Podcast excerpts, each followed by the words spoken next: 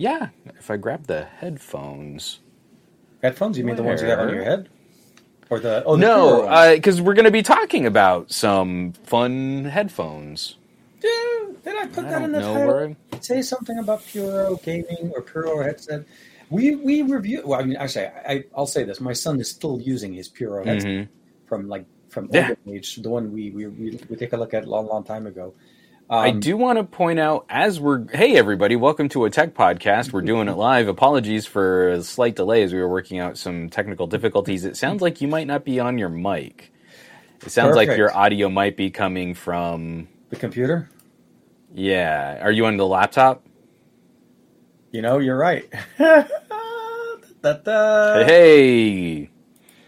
Golden ears for the win. Now we should be back there. Hey, those are the dulcet tones I want from TK Mabe. All of the audio settings and everything that was supposed to go through because of that power outage early this week went down the tubes. So yeah, that's how we do it. So Marie's work laptop fried. She's on a temp PC right now, and they're gonna order her a new system.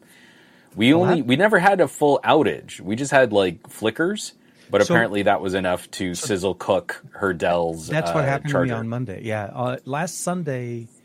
on Tuesday. On Sunday we had a full on blackout. So power went out. We were gone for like 4 or 5 hours. Came back in the middle of the night. That was just normal. And I think that those most of our system are designed to handle. It's that's like what happened to me on Tuesday where the power went out and came back, but it didn't come back as full force. It came out like halfway for some reason. I don't know how to explain that. So part of my house had power. The other part didn't, but then all of my tripwire, the RFI switches for the power outlets tripped around the house. And that would do it. Oh my God. Like the whole, like all the, and then, so I had to get an electrician to come out. They explained to me what is going on. So not fun, and not fun. I really hope they fix this before the next storm comes in, because this is not fun. It is not cool. It was in the middle of me shooting a video. Like I was about to start, and it was like, and the whole house went out. I'm like, the universe is telling me, TK, you just need to take a break. Not the time to make this video. That's great. You are not making this video today, my friend. So long story short, that's the reason why the Find X7 Ultra video came out a little bit later. It was supposed to be earlier. I think that's okay. Yeah. I think there's plenty of runway to talk about the Find X7. It's a phone that I feel we should be owing a longer. Oh no! Kind of conversation. This needs definitely. But I just realized after I posted the video, I referred to the Find X6 Pro as the Find X6 Ultra because of the whole Pro Ultra kind of conversation. Because last year it was a Pro, this year it's an Ultra, but it's a different kind of Ultra. We have more cameras, but either way, I need to buy a new case though. That was one thing I learned very, very quickly. The case that comes with it is not jeans friendly. So either way, how are you doing, Matt? Actually, a few of these cases have been like that too, where it's like, I like that it's kind of a grippier plastic, but then it pulls my pocket like all the way out when I take out the phone. I've been doing good. I'm exhausted. This week has been the longest month of my life. And I know I make that joke a lot, but I've been, I'm like, it's what 1 week into January and into February, but it feels like July for some reason. And it just doesn't stop. We're leading up to, it's been a lot, man, dude. MWC is like 12, 14, 15, like 15 days or so away. We're like almost at the beginning and like, crap. Mm-hmm. Oh man, yeah, no stress at all. That just hit you all at once, didn't it? I just felt like the whole weight of like the next 2 weeks just land in your lap. Is it weird when you think that 15 days is not enough time, and you're like, but TK, those are days. Well, yeah, but there's other things going on. It's not like I can just ignore the world and then the power goes out. But no, It's been a rough week. It's I managed to put out a few videos, like 3 videos I think this week so far, and I still have a backlog that I need to kind of get out. I have like the Keychron keyboard that I haven't put out the video on. I have a couple more little Geekon PC that I need to start finishing up because I gotta finish that before I go to. Again, this is why I'm kind of panicking a little bit. because I have to finish that before MWC. I can't, like, you know, sit on it forever. Mm-hmm. And that's, and like when we start talking about like mini PCs, that's not something like, oh, you know what? I'll pack it with me, cover some of it in the hotel. Maybe I can kick out the video. It's like, no, it's a whole computer. I'm not going to pack even a mini PC, a whole computer to try and finish it up on the road or anything like that. I tried doing that in the past. The amount of supplementary pieces that you would need to take with you, because if you're just going to try to connect it to the TV, it doesn't really work the same. Mm-hmm. If you bring a display with it, bring a keyboard, bring a mouse. At that point, you're like, I have no space for anything else. So you can't really. I shouldn't have done this. Yeah. Although I did do that with the Ace PC at MediaTek. Okay. So I packed two portable monitors and a keyboard and mouse, and I took that little AMD system down, and it just lived in the hotel room. And you're like, this is the best setup I've had for editing in years since the LG V30. Yeah. And I've been shooting my videos and editing from phones. This is like the nicest command center I've ever created over all that time. So it is always. It was nice, but it was like I drove. It's like I wouldn't have done that if I'd flown. Oh, actually, no, yeah, you're right. You're right. That would have been different if you had to fly with it, because in this situation, I wouldn't have done it. Yeah, exactly. You don't have to care. Well, I mean, you do, but you don't have to. You drove yourself. That was actually a fun time, man. I miss MediaTek. That was a good time. I missed, that was a short, very short trip, but a lot of fun, a lot of friends.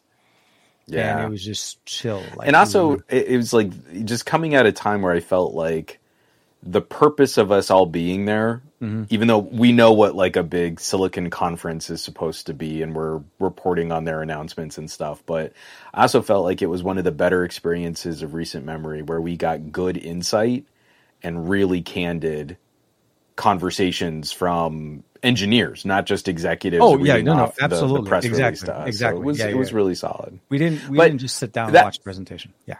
Yeah. Well, I mean, there's definitely going to be a lot of that for the conference. Come on, man.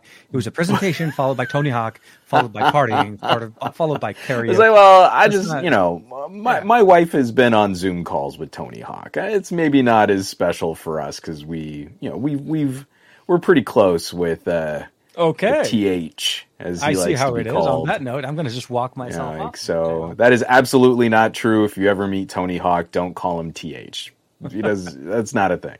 Yeah. But we do have so much new tech, like stuff that we couldn't talk about last week, but we've been using all of this time. Yep. And it just keeps going. I mean, where do you want to start? Because we've got... Where can we start? We've got Audio Kit to talk about, because both of us have like earbuds and headphones and stuff. But then we both have been working on phones.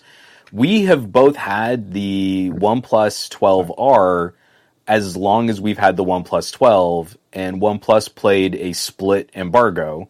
So as soon as we were putting out our OnePlus 12 videos, we were still working on 12R coverage. I actually feel...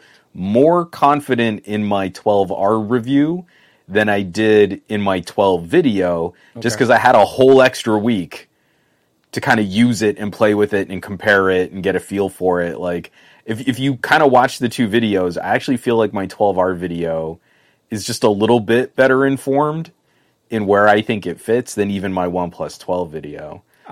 Sorry, that was me rambling. Do you want to start with audio, or do you want to start with the phone, or what do you want to do? You know, let's go with some audio guy. Why don't we just go audio first? Because I feel like I'll say the I'll second obviously the timing and everything on the 12R, but we'll keep that for that part of the conversation. So I think sure. So if we're doing audio, I want you to tell me which one are the OnePlus Buds 2 and which one are the OnePlus Buds 3. Ready, go. Okay, give me 1 second. I can tell you right now. I don't know if this will focus without my face. Hey, that kind of focused. It kind of does. Oh, I see what you're doing. You're hiding the Dynaudio in the at the top. Can you actually just hold the earpiece? No, I don't need the cases. Can you just hold the earpiece? Tricky. Itself? Oh, no, it's easy to tell. That would be cheating. Okay, I'm going to say from the way you're... The one with the hand without a ring are the new Buds 3. Correct. Good eye, TK. Good eye. Because of that... That was excellent. Yeah, it was the you can kind of tell around the casing because there's the swipe strip versus the as opposed to the squeeze. Yep. That was amazing audio podcasting. Anyone who's catching the audio replay of me holding earbuds up to the camera, I'm sure you had a brilliant time listening to this. So we really need to learn how to do this. This is just not working anymore. I know. Right? We're really good at what we do. Just to kind of get a conclusion out of the way up front, because sure. I put out a video on it. We've been talking about it. Our very good friend Jeff El Jefe Reviews. Yeah. He imported his. He wanted to be ahead of the embargoes for the rest of us. Yeah, and I was really happy to catch his video on this. Yes. And hear how closely my experiences matched his. Okay. This is a very good earbud that is one of the worst fits for my ears. And yet I know there are people who are going to pick these up and adore what OnePlus is doing at $100. I'm with the latter part of the conversation as far as the. Yeah, I'll let you finish your point. I'll let you finish your point. I mean, it's a For sure. good pair of. The OnePlus Buds Pro 2, the last generation of the Pro series, are my favorite. These are the pair. Okay. These are the buds that you'll always find in my pocket. I'm not going to lie to you. I actually have two of them because I broke the first one, and I went and bought it and got another one because this is the reality.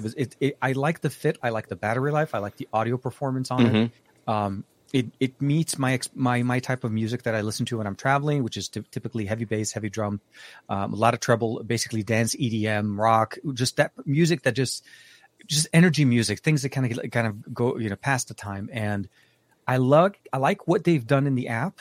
This has, I guess I'm trying to jump ahead of myself. From what I loved from my last year with the Pros, and I still use them, the Buds 3 leveraged that. They got a lot closer to the Pros than they were the Zs, where the Z series used to be. Yeah, more we can kind of detail some of this. Sure. They're very minor architectural differences in the drivers. The big driver on the Pros is an 11 millimeter driver. The big driver on the Buds 3 is a 10.6 millimeter driver, which acoustically, I don't know many people could really hear a tangible difference, but there is a slight difference in OnePlus's tuning. I think the Buds 3 is a little bit more of an aggressive V. We do not have head tracking. Both pairs of Buds support spatial audio, but only the Buds Pro support locking the audio to your phone so that as you move your head around, it kind of follows the direction of your head. And then wireless charging is not on the Buds 3 case. And then other than that, they're very...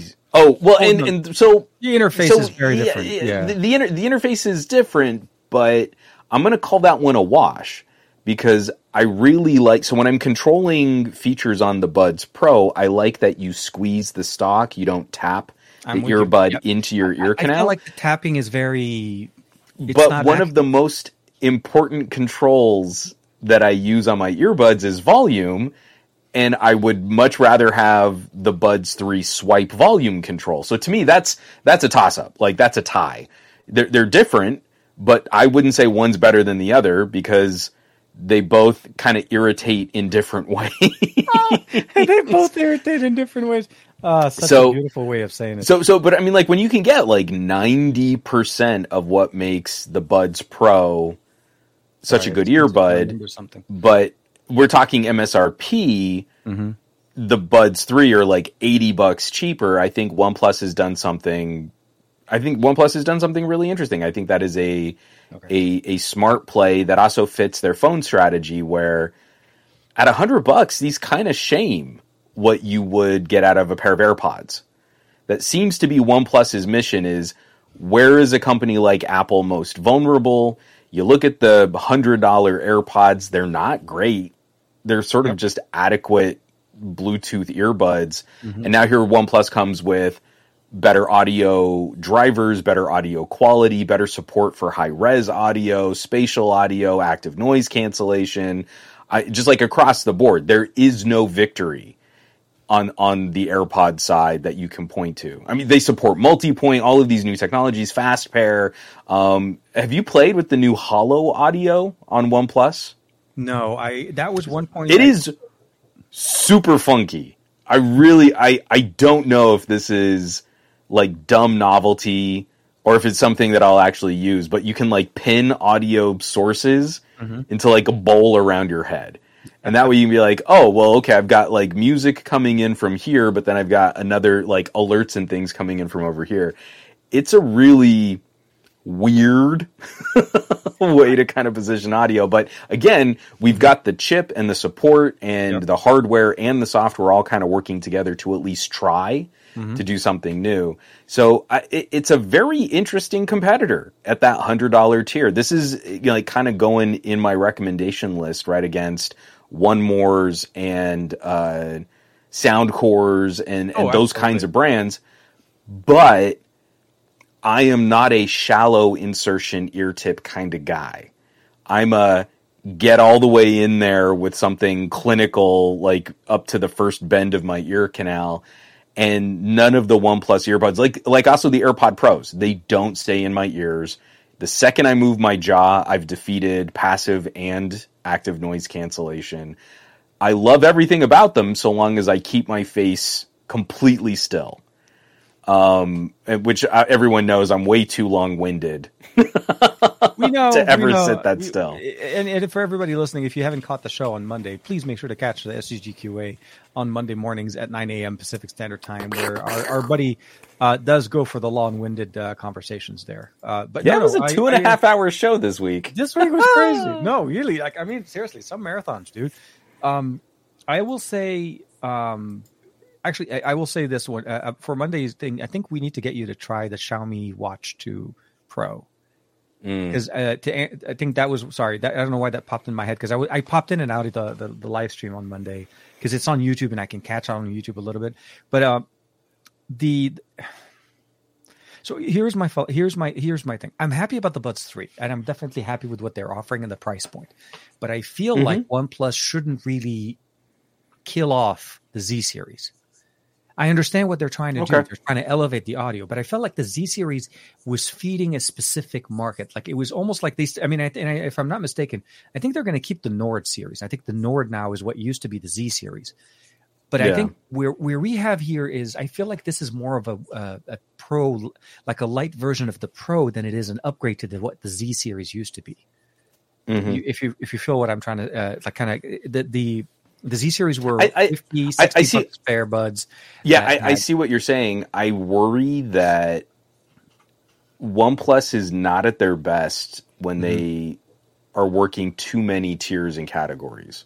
So I agree with you. I feel like they need an earphone competitor or like a Soundpeats competitor. I think they do, but if they don't think they do, then they might be looking at the saying, hey, like, we've got this really great phone. It's called the Nord, and it's very inexpensive. And if someone wants a really good earbud to go with it, that's a $100 accessory add-on. Mm-hmm. And it's not an impulse buy. That is still a lot of money for someone, especially someone who's shopping more Nord tier. That is a lot of money to tack onto your phone. It's like to your phone purchase. It could be as close as about 30, 40% of the price of your phone. But we're also seeing like that has now become normalized as the adequate range to buy an earbud because of companies like Apple.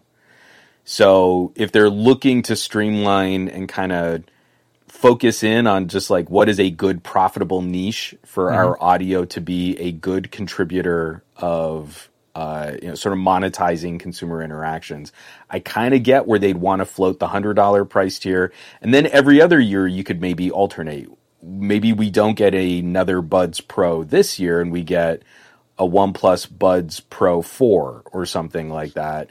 But then you could do one that's maybe cheaper one year and one that's more expensive the next, as long as you're kind of tick-tocking, like because staging your upgrades over time. Battery life and technology we've advanced quite a bit. I mean, the reality is the features that we get now, obviously, on the Buds 3 are, I want to say, almost like night and day to what you were getting with the Z series. The Z series had a very specific... No, they're noticeably better, though. Yeah. And from audio, from configuration, and the fact that literally, like, I mean, I can hold both of them, and it's hard to tell which one is which. That's the intention there. I think OnePlus is doing it. The biggest thing, though, that I feel like at the end of the day when we're looking at the OnePlus Buds 3 is... that with that, and if you do any kind of trade-in against the OnePlus 12R, the combination of the two could still keep you under $500. Yeah. That's the crazy part for me. And you're right, with the Nord, and because they technically do have OnePlus Nord Buds, which could be the new Z series, but they're just keeping it under the Nord side, more affordable side. I like what they're doing with the OnePlus Buds 3. There's rumors saying that maybe this is the new Pro, but they just don't want to call them the Pro. They're going to that whole non-Pro title. I disagree with those just because in listening to both, there's not... I don't know. And if anyone in the chat has some thoughts on this, I'd love to hear some other thoughts. I don't know that there's a lot more... that we can build into consumer-facing earbuds that's going to revolutionize wireless audio. We have Zen mode, we've got spatial audio, we've got a true high-res codec. It's not aptX, it's not LDAC, but this is LHDC5 is really good. I'm trying to think, we've got tuning capabilities, we've got in-ear detection, we've got... hearing scanning so that you can customize a profile. We have dual driver. This is a dual driver earbud that has tons of space. Great and one of those great low frequency shelves. It's not muddy. It's not dull. The bass just extends through the sub bass. I don't know what shakes up the earbud has now become kind of another commodity product because no phones have headphone jacks. I don't know what you do to shake this up or make it, disruptive. What earbuds are already pretty mature, and at $100, this is a phenomenal tech buy where you miss out on a couple of the more extravagant features. At this point, yeah, we can kind of keep pushing cheaper, but after a while, you start making e-waste, and the company isn't profiting from a $30 or a $40 Bluetooth earbud, really. I don't think OnePlus is going to sell at a scale where that makes sense. I worry that OnePlus making a $50 earbud is only going to be warehouse stock for... trade-in offers or bundle deals. Oh, free. Oh, if you buy your new Nord, you get some free buds with them. And you're that's what then you're not making any money on. Yeah, OnePlus does that a lot. Every company does. Samsung does that a lot. But you're not really making money on... Buds 3 were also free with pre-orders, if I'm not mistaken. I forgot if it's with the 12 or the 12R. Quite a few people... Let's look that up, because I think there was... There was a tier where, depending on trade-in, you got a pair of Buds 3. I got a couple comments letting me know that they were listening to the video with the Buds 3. I'm like, that is cool. That is nice. Because I like that. No, I mean, hey, yeah. Look, for where they are, for what they offer, it is absolutely a great combination of features, and it is an easy recommendation. And I think as long as the fit works for you, and this is a tough thing to do because I'll be honest with you, where most buds for me work perfectly fine, I know that my wife has a very specific, I'll be very honest with you. The OnePlus Buds, the Nord Buds, last year's Nords, those fit her. But when I tried giving her the Pros last year, it wouldn't work. It's a personal preference, and once it started it's just working, different enough. She's like, "Yep, I'm good. I got the Nords because when we traveled and all that stuff, she needs a pair of earbuds for the plane." It's going to come down to the fit, and that part you can't really kind of customize.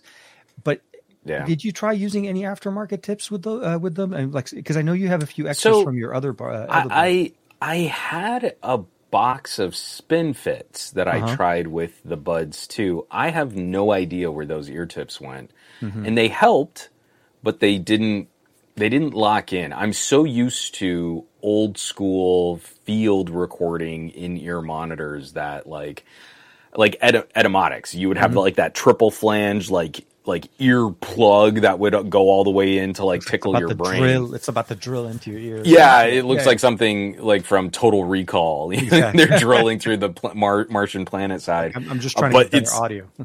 Just trying to dig out some earwax, I guess. That's the kind of experience I go for. Like, I really like the Periodic Audio has a big conical fat foam ear tip that you can really wedge in there. So even the Spinfits, they helped, but the second I would and move my jaw around, they still would shift around. They wouldn't pop out as immediately as the OnePlus ear tips would. Mm-hmm. So I'm looking up the OnePlus website right now, and they don't have any bundle. Like, you don't get free earbuds now. It was in the but they may have been doing. But they're still doing 30% off for either. So you could score the Buds Pro for $110. Not bad. That is actually that's pretty good. Yeah. Yeah. No, I mean, you can score the Buds 3 for $70. So it's still like a $30 or $40 difference, but like, those are both really good solutions when we're sub $100 and then also when we're just over $100. The Buds Pro 2 are, to me, are still completely viable, competitive against AirPods Pro. I feel like they deserve to be in the conversation right there. Yeah, and I agree with you. I think the pros are still like it's a fine line that OnePlus drew between the pros and the three, because you could see what they've deemed to be a pro feature. I personally like the ability of being able to like tactfully feel that you just click something, because you know that response is going to happen as soon as you click it. Where the touch sensitivity, I really don't like the casing tap. I don't like it at all. And then you're like, did I tap twice? Did I miss it? Did I hit the side? Did it go? Did it, you know what I mean? Like, you end up having to guess. And when you're doing things, the last thing you do want to, I will say, if you're coming into OnePlus and you're getting your first pair of buds, you can't go wrong with the Buds 3. I think it's an easy walk into the ecosystem, as long as you're comfortable with tap. If you do want the touch the clicky function, I think that's the biggest, and obviously maybe a little bit different. There is a better tuning on here because of their collaboration with Dynaudio, but I think the difference for me has been more like the fit is the same, but I feel like I still gravitate towards the pros a little bit more. Like I don't mind what we're getting here. It's like a little bit different in the configuration, but they both work great. The wireless charging is a nice to have, I'll be honest with you, but it's not a deal breaker. I always wire charge these, but I almost never deplete them. This is the weird part about it. The batteries last forever. Yeah, and that's the thing. So long flights and all of it. We like to talk about what the manufacturer's claims are, but 5.5 hours. I got pretty close to 5.5 hours with LHDC and ANC on.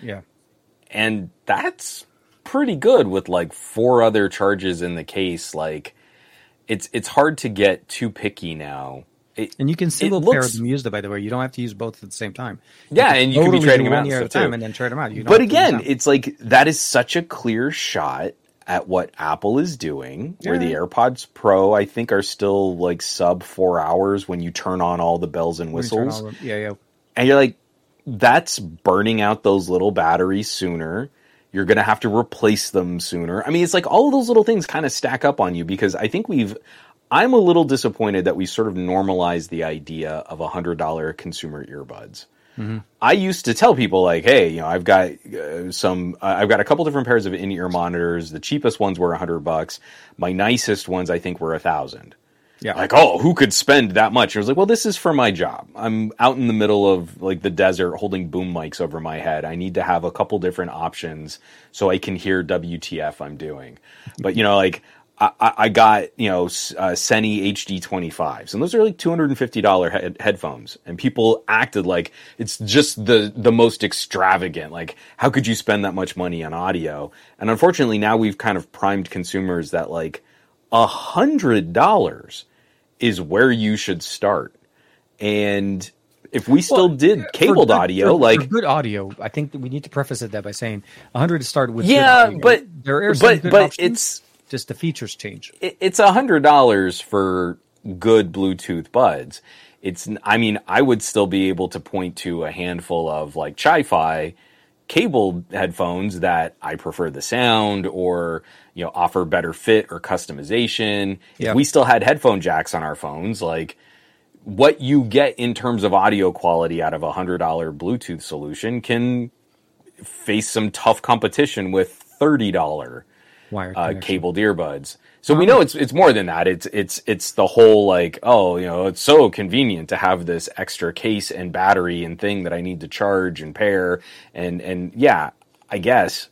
But it is a bit disappointing to me because there's like a tier below where we can say, hey, you can still get some really good stuff. There are companies that I really do like, Soundpeats and Earfun. I mean, we were just talking. Edifier has made some great stuff, sub $100, but it's not as good. You know, like it's good. It's a good $50 or $40 earbud. But if I spent $50 or $40 on cabled earbuds, I would be into audiophile listening. It's audiophile on the cheap, but it would be really good. It would be a lot better than that $40 or $50 Bluetooth earbud. So I still feel like we haven't quite stuck the landing on Bluetooth can offer up all of this and really kind of catch us up to where we were. I don't think you can when you've got batteries and radios against a cable. It's not a fair fight, but, I still feel like we've oversold it. We're not seeing a very big adoption of Snapdragon sound features that were coming in with the W chips that were announced at last, I guess, the summit in October. So the issue is that's going on is Qualcomm is putting out hardware. Qualcomm is putting out, you know, new chips every year. We're getting improvements there, but more so than not, a lot of the companies are tuning into, like, you know, OnePlus is using LHTC. Nothing's wrong with LHTC. Mm-hmm. If you're running a Xiaomi, OnePlus, an Oppo, or Realme, it runs. Yeah. It is compatible with it. But let's you start looking at other devices in the U.S. market. Let's say Samsung, as an example, they don't support LHTC, so you're going to default back to SBC or AAC depending on the codec. So the concern though that we're looking is we're still somewhat in that we do things our way type of a solution. There's the standards, obviously AAC and SBC is going to be pretty much just across the board. Mm-hmm. But, you know, I feel like if you have a OnePlus device or a compatible device, you're going to get a much better experience. And I feel like that's why this is a really good pairing with the 12R. This is where you don't have to install an app. Everything is done directly in the Bluetooth settings. Everything you're saying is spot on. Yeah. And at exactly the same time, everything you're saying is making me very upset about consumer lock-in tools we learned from Apple. Yeah, it's kind of what I was trying to leading into a little bit, but I know what you meant. Yeah.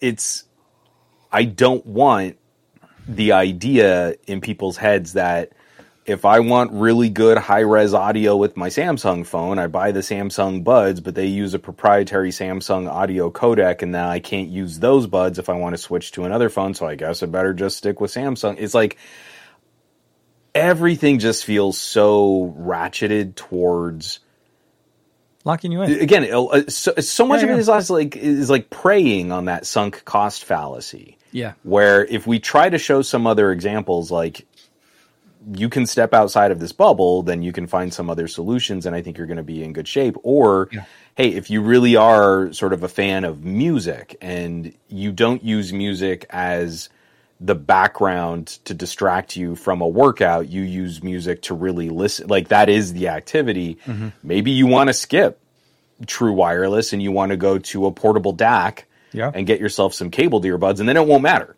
It won't matter what phone you go to or what device you're using or what earbuds or headphones you change to. You have this little puck that does the good audio for you. So it's just something like this, like a little portable.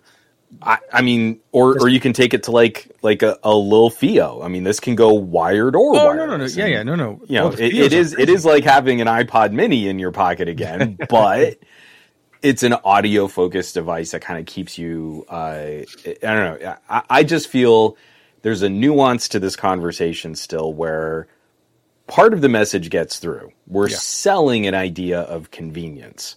It absolutely is. The other part of the message isn't breaking through, where convenience means one thing in one direction, but it also means kind of a pain in another direction, and we're not properly balancing all of those talking points. So that's the grander. That's not really what we're talking about here.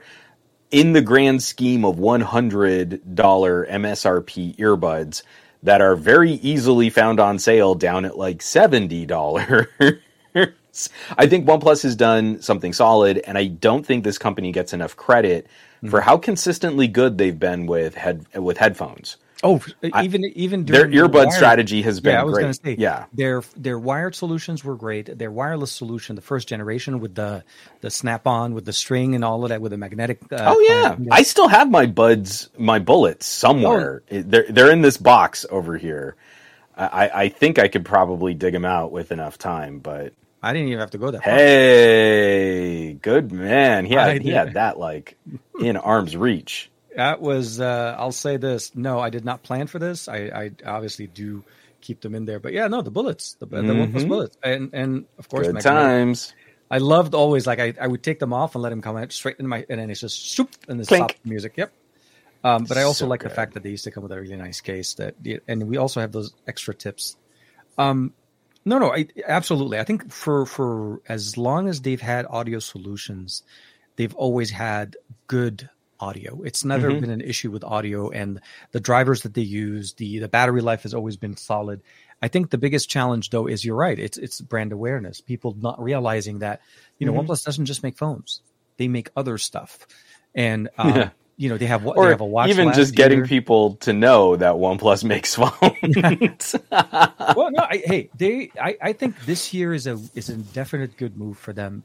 I hope with all of their booths or wherever they are with Best Buy, the Buds make it there with the phones. Like I'm hoping that there'll be like a stand, maybe in a some kind of a see-through case or something like that. They can have a pair that people can see that it looks nice. The design is cool.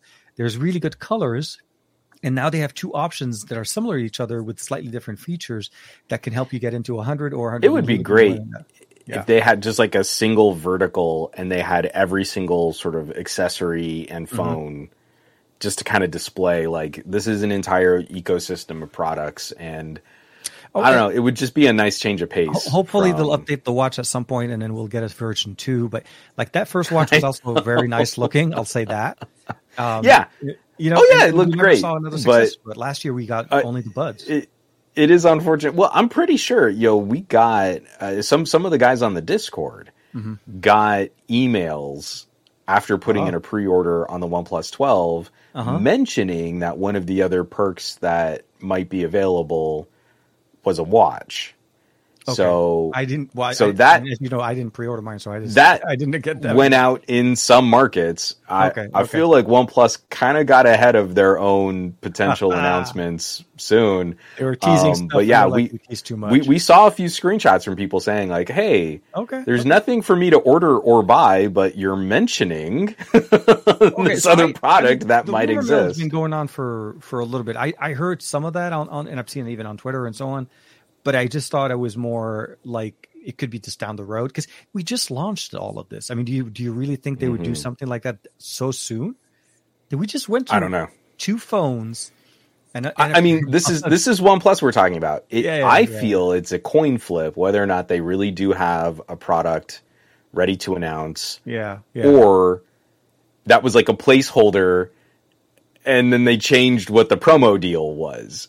And that didn't make it past the placeholder. Like it's OnePlus. Like it just wasn't ready. Like it was just not ready to go. Now they're gonna switch it out. Put the Buds. Take out. Both could be perfectly valid. They're both good enough at this and bad enough at this. That both could be true. Either could be true, not both at the same time. Oh my god! I'm with you. But no, this has been like a really fun experience. I think we should use this to kind of segue into the 12R, because that's been the combo.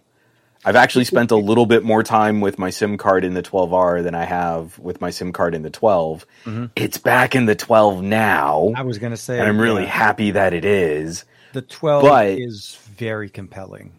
Very, I kept, just to keep it all in the family, I did the Buds Pro with my 12, and I did the Buds 3 with the 12R. Okay.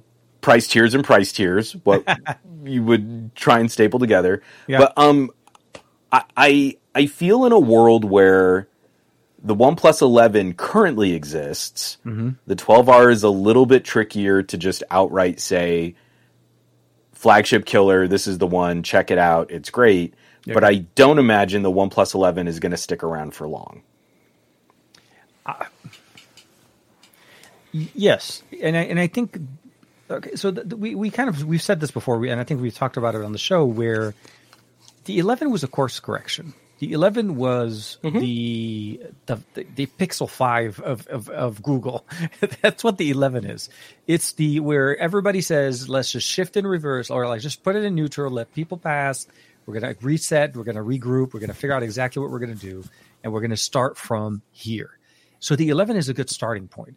It wasn't mm-hmm. as big of a, it didn't make as big of a splash that OnePlus wanted to with the shift of, with the way they changed it, because of, there was a few things there. There was a tailoring done to the experience on the phone. We lost a few features with the 11.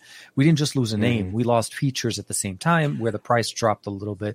And I think that took us a year to recover from. I agree with you, but I also feel like that was by design, because that was the first year where they really severed their carrier relationship. So you don't want to go and put out a more expensive product the first year you don't have it in carrier stores. I feel like that's just kind of the subtle difference in how I would describe that. Like, it is a course correction. You can tell they were trying to reach a lower price, but I feel like they were trying to do that because they also knew, like, this is the first year we're not going to show up in a T-Mobile. This is the first year where this phone isn't going to be making it to other consumer experiences for people to check out. This is going to be web sales pretty much its entire web life. Sales, Amazon, Best Buy, all the just general web outlets. Yeah, no, but what I'm saying though is the 12R. So if we look at features and how nice a device is right now, I think the lineup goes 12R, 11, 12, Open. And so the 12R and the 11 being so close, it does make the conversation a little more difficult for the 12R as long as the 11 is sticking around. Because but the price point of the 11 would be lower than what it was last year. No, I agree. I'm with you. But I don't think the 11 is going to stick around for long, because I don't think OnePlus is just building these and having them stocked in warehouses. This like I think they're making much smaller batches. Oh no, that part I agree. I feel like for the way you organize them in order of 12R, 12R, 11, 12, I think that makes perfect sense. I think for me, the 12R really feels more like a 12T, like an 11T. The way it was put together, it was meant to be cheaper than the main device that they released at the beginning of the year. Captures some of the main benefits of it, but also improves in other areas. Typically, something is a little bit different, kind of like a tease into the next year. So we get the faster charging, we get the larger battery, like about 500 milliampere extra than what we got with the 5. With the 11, the brighter screen and the Pro XDR, which we didn't have. The slider is in there. We don't have video out, but we do have a beautiful display. Like, I mean, absolutely crazy. The gaming on this thing, the sound, the charging, a lot of really cool features. Sure. It behooves OnePlus to I'll say this. I appreciate them pricing it where they did. I mean, the base model is $499, but obviously the one that you want to probably get is the $599 model because of the extra storage. But the reality is, with that, any kind of device, $100 bare minimum $100 trade-in, that phone is a $399 starting point phone, and nobody can compete in that market at that price point with the 8 Gen 2, with the I think was it the 989. We're talking about 5,500 milliampere, 80 watt charging. All of the features that you're getting with the OnePlus 12R it's a tough competition. And that's why, I felt like it's wiping away the mid rangers because it just drops so low. Sure, no, I agree. The 11 split the difference better. Yeah, the 12R exists to dominate a lower tier. Yeah, and so when the 11 came out, we would have to have kind of a nuanced conversation now, saying well, do you want better companion camera sensors? Of course, because the extra sensors on the 12R are kind of crap. They're really not good. One of them should never exist on another phone ever again. The other one is just adequate. We need to start a petition to make it so that the 2 megapixels are just out. Okay, just get rid of them. Yeah, please give us. Yeah, just keep it. It's okay. Just don't worry. There is no point. You have made the phone worse just by including. But that's what I mean. Like, I'm looking it up right now. The OnePlus 11 here in the United States, it says it's already out of stock. So I had a lot of people saying on my videos, like, well, why would I buy this when the OnePlus 11 exists? And you're like, well, it's still a cheaper phone. Like, it's still a less expensive phone for a similar performance, a similar spec sheet. And it does come with the perk of having the bigger battery and the brighter screen. Yeah. But you can see that the 12R is now being positioned demonstrably as a lower tier product than the 11 was. The 11 was right on that border between mid-ranger and premium phone. Yeah. Like, it crossed over a lot, but it really shouldn't have been compared against proper $800 and above premium tier devices. It wasn't built to compete like that. Mm-hmm. So coming into the 12R, making this a more distinct thing, like, if you can still get your hands on a OnePlus 11 or you find stock on one, there is still a good reason. Like, you might want to sacrifice the screen brightness for similar performance and slightly less runtime out in the field if you want the better cameras. Yep. But again, it's like, you've really got to go digging into the weeds now because the experiences are so similar between those two devices. You have to be very specific. You're right. I feel like, yeah, the companion sensors that we have in here, they went back to the 16 megapixel on the front. They went with an 8. They went with the 2. You could see the tailoring. You could see where the price cut, where the cuts were done. And I feel like you go in on a phone with a good trade-in, like, I've seen a few people saying, like, hey, I just picked up my 12R for just over $300. You're like, that is an insane amount of phone. The $100 that I was saying was a bare minimum trade-in value. Yeah, that just starts the trade-in. Yeah, I'm sorry. I should have said that at the beginning. This was if you were trading in a broken phone, a phone in any shape. I just kind of want to see... let's say I was feeling saucy and I wanted to want to trade in a 10 Pro, maybe. Let's say you're on a 10 Pro, or, you know, and you want to trade in a 10 Pro, go in. How much can you get the 12R for? Although right now my browser is not letting, they might just not like Firefox. Come on. I might need to do this from something else here. Let me pull it up on my OnePlus 12. And we'll look it up there. Oh, you should be able to do it on if you have their app, the OnePlus app on the phone. You should be able to jump in there. Oh, I don't want to use apps. I've got this great browser on my phone. Hold on. All right, 12R. But while you're doing that, I do want to say good evening to everybody. I see Ron Rito's with us. I see Aditya's in there. How you doing, Aditya? I see Simon says Hypno. I think I saw Farhan as well. Yep, Farhan's in there as well. Everybody hanging out with us on this beautiful, beautiful dry is the key word, Southern California evening. And Steve Folk as well is in there. That is just crazy, man. Did you get the flood warnings last night again or no? Oh yeah. Big time. Yeah. I was like, I thought we were done. How did that come back? And like emergency evacuations and all that. This is, oof. Oh my God. Yes. Please. Yeah. Part of me is like, I don't want to say sarcastically saying that, you know, yeah, you should feel for your friends in Southern California. No, guys, seriously, we are not built for this.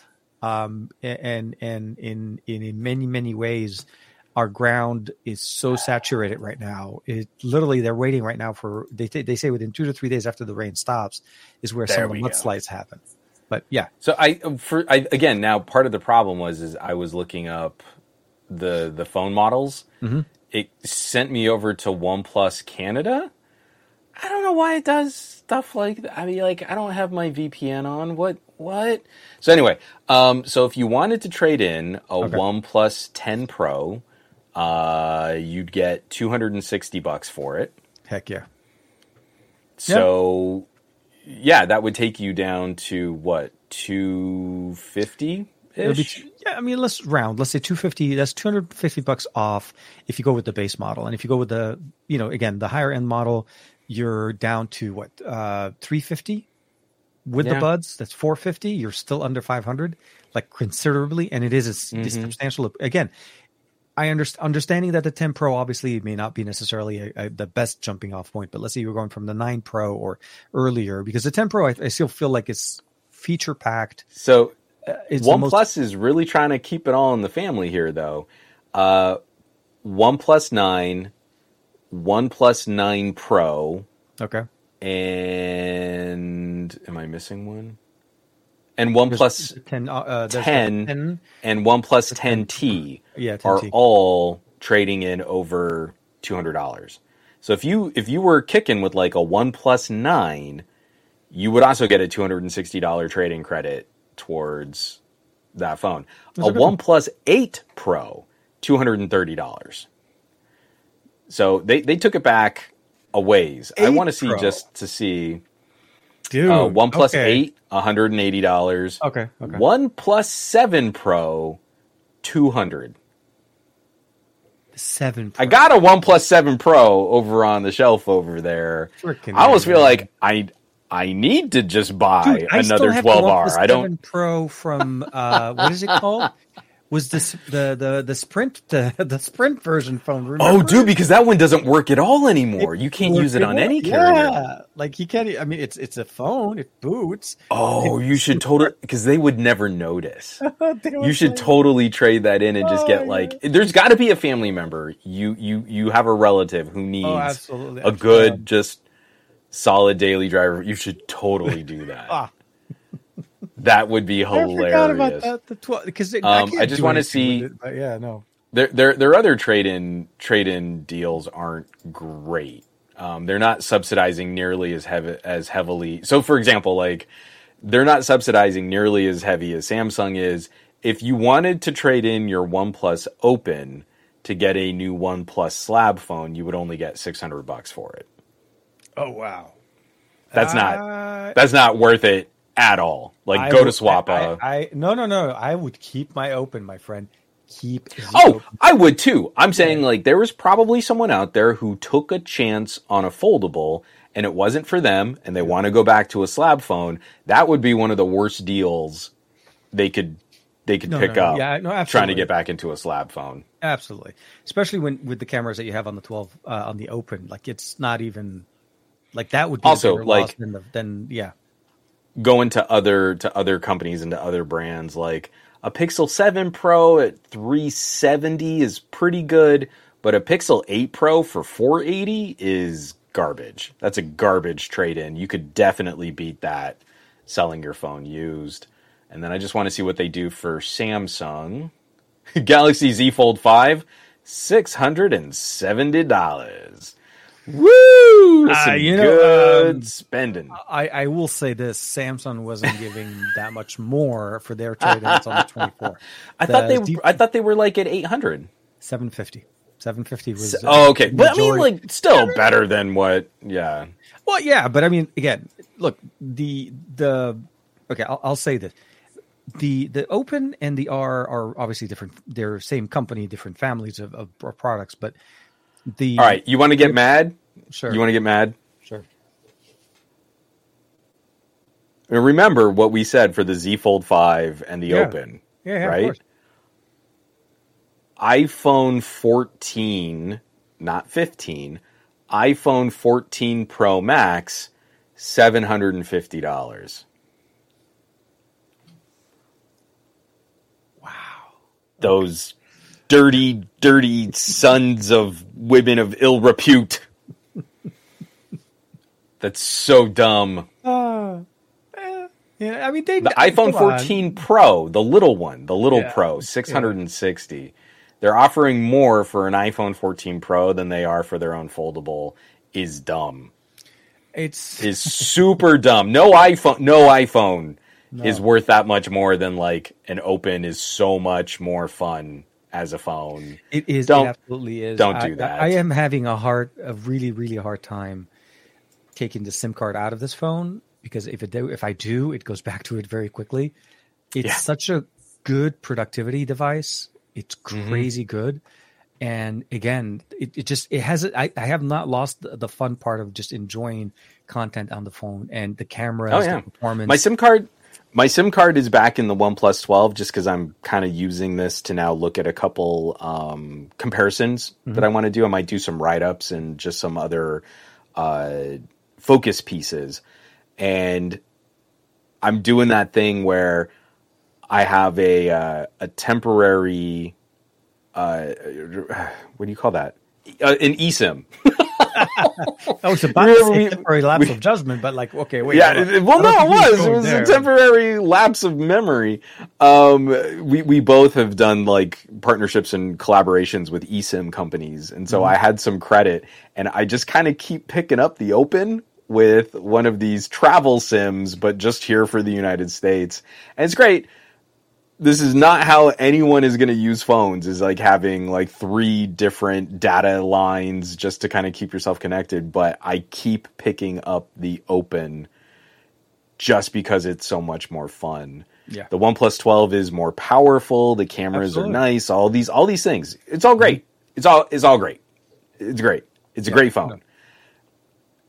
And the Open is just keeps pulling me away. I'm doing something really messy where it's like, do I need a camera thing? I should pick up the Vivo. Am I really going to use it or get some work done or play some games?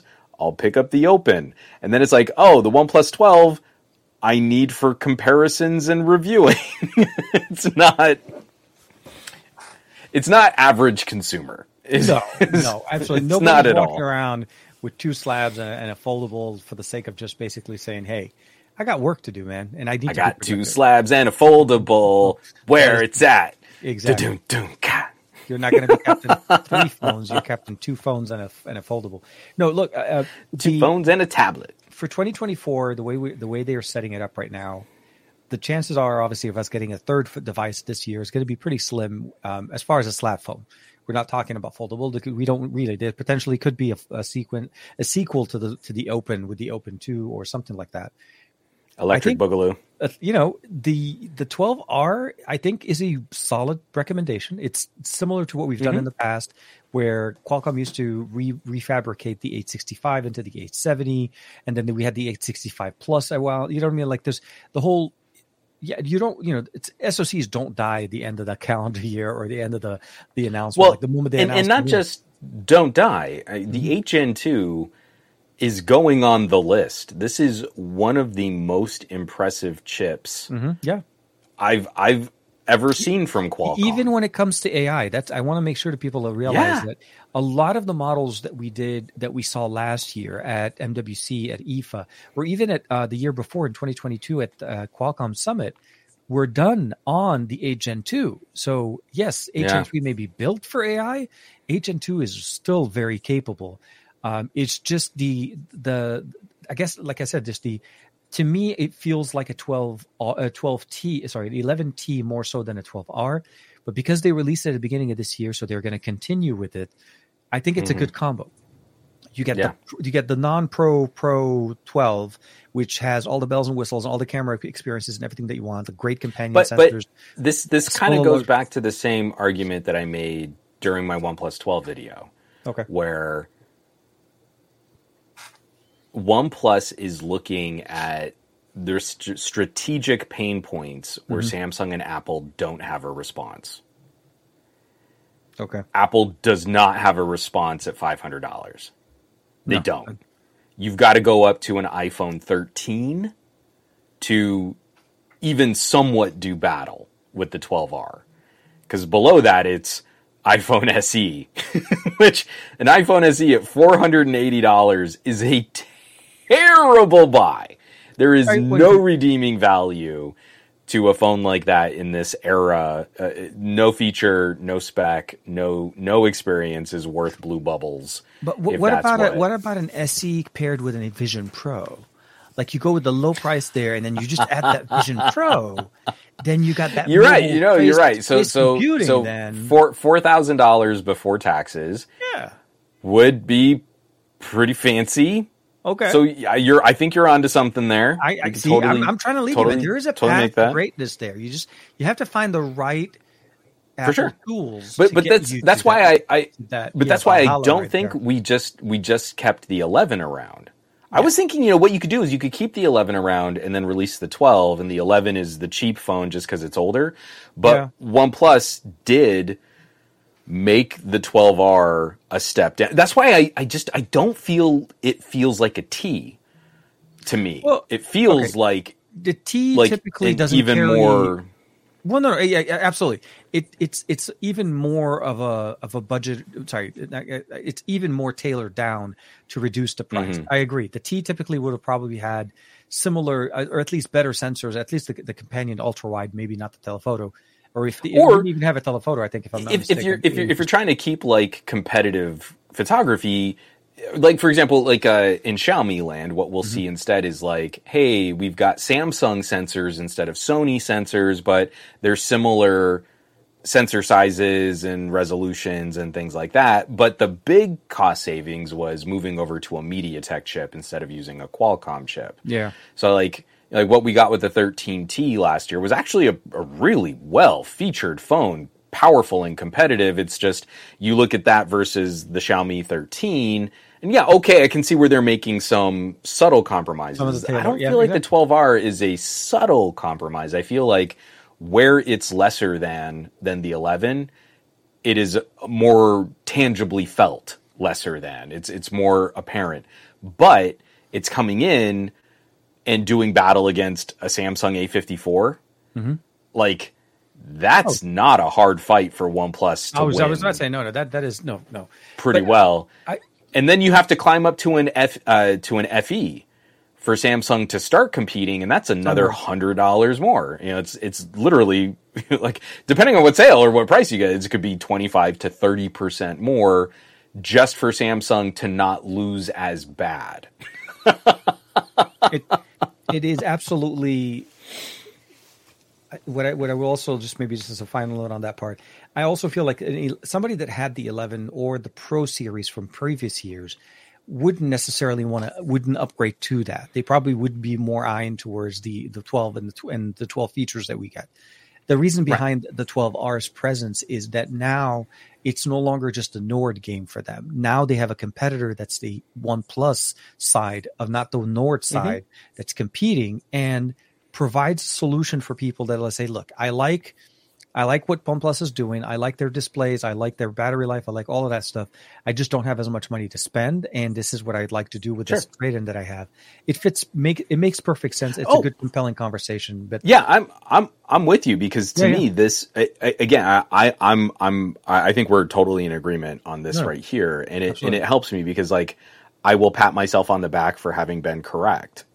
I was like being right, you know. It's the easiest way to stroke my ego. I've never known you to be a person to gloat, but no, please continue. No. I'm quite humble. You'll find.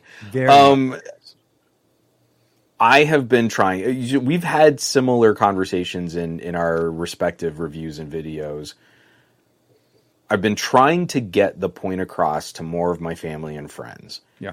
If you are not interested in trying to push your phone harder, don't go spend the money on an upgrade when your phone is totally dying and there's just no hope for it left. Like you can't like just pop in a new battery at like a repair shop and have it come back. Mm-hmm. When you really do need to move on, try to stick as close to the current tier of compute power that you have. And you should be able to buy that for a lot less today. So like if your phone's getting on 3 years old, look at what's a comparable mid-ranger that's performing similarly. Mm-hmm. And I'm not getting new bells and whistles. I'm not getting all of this exciting new stuff, but you're still kind of getting an upgrade, but you should be able to save a lot of money. When I look at like my mom, she still has a OnePlus 6T. Yeah, we got to talk to your mom, man. We got to... No. See, but it's like a badge of honor, though. It's like, I am keeping this phone running. She's ready. This year is going to be the year where she finally flips it. Mm-hmm. But now, I'm not so sure Pixel's the way to go. I think she might be in line for something like a 12R, mm-hmm. where you won't get as long a software support as if she picked up a Pixel 8. Mm-hmm. But... it is a faster, more powerful, and more power efficient device. Exactly. Yeah. No. So if she wants to ride that out, and obviously, like, she's pretty well able to handle herself and keeping her gadgets in check. She's still running a OnePlus 6T. She's not flashing ROMs and stuff. She's just not doing stupid stuff and, like, clicking on links and sideloading unknown APKs and things. Like, she's got a good handle on her data security. Mm-hmm. She could ride something like an 8 Gen 2. I think in terms of hardware, that's a pretty tough fight for a Tensor 3. Yeah. I think right the 8 Gen 2 is still going to age more gracefully over the next several years. From where she is and where it's going with OnePlus and over the years usage, just for me, it just sounds like more of a natural transition to another 12. Like the 12R would definitely make that experience better because of the improvements that she'll get over the years, not just from the camera experience. Even though it has like one main good camera in the back, it would still fit into what she's trying to do, because I feel like if she was comfortable with the 6T, and over the years, the improvements and the everything that OnePlus has been doing with ColorOS and OxygenOS improvements, and the Pro XDR, we have the battery, the charging speeds, everything is crazy now. It's absolutely going to be a very refreshing upgrade. And I actually, I probably will recommend a lot more into 12R than probably say, like, just for what you're looking for, you just need to figure out exactly what you need. If you're really, really wanting really good camera setup that goes all around with the main sensors and everything else in there, I feel like the 12 makes a compelling recommendation. Yeah. But if you're 12 and Pixel are really great choices, but if you're not pushing that, no, there's no reason. And also, it is still a part of this where, I mean, I want to tell people, like, you're not doing a whole lot on your phone, but, you can get a OnePlus 12R for like $300.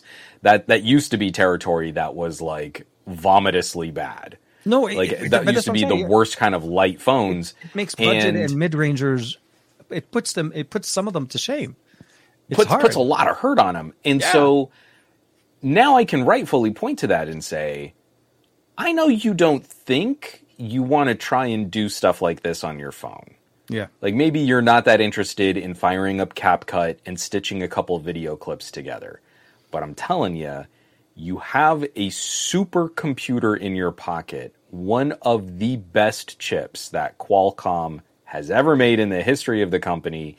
It is punching... I mean, again, however much faith you put into synthetic benchmarking, it is punching really close to like a 12th gen Core i5. Only a 12th gen Core i5 can be like a 40-watt part. Whereas this phone, the entire phone, needs to operate at like under 10 watts. So if you're a nerd, those numbers should be very exciting for you to pick up at $300. But even if you don't think you're interested in this kind of stuff, you now have a platform where you could try. Yeah. And that's enough for a lot of people. I know so many people in my circles of family and friends, they will never try, but they do feel good knowing that they could if they wanted to at some point. And that again is like, I can't have that same conversation with an A54. An A54 is a very good... long battery life, mid-rangery kind of experience. It is not a flagship killer. I don't sell people on an A54 with the promise that you could drive this a lot harder than you think you can. A OnePlus 12R, I can go to that person and say, you can drive this so much harder. This phone is so much more capable than what you're probably using right now. And again, I'm glad. This is why when I was thinking like about it, if they were to release the watch soon, they could have just had everything done together. But they got, at the end of the day, the R and the Buds, I feel like are a match made in heaven. The 12 and the Pros 2 that we had last year are also a really good pair. And if you had to kind of combine the two, they kind of go along. Although you're more than welcome to take the Pros down to the R. It's a question more of a personal preference and how you want to use the Buds. But the setup, what we have, the performance that we have, you can't go wrong with OnePlus in 2024 at this point. We've been seeing a major shift since the Open.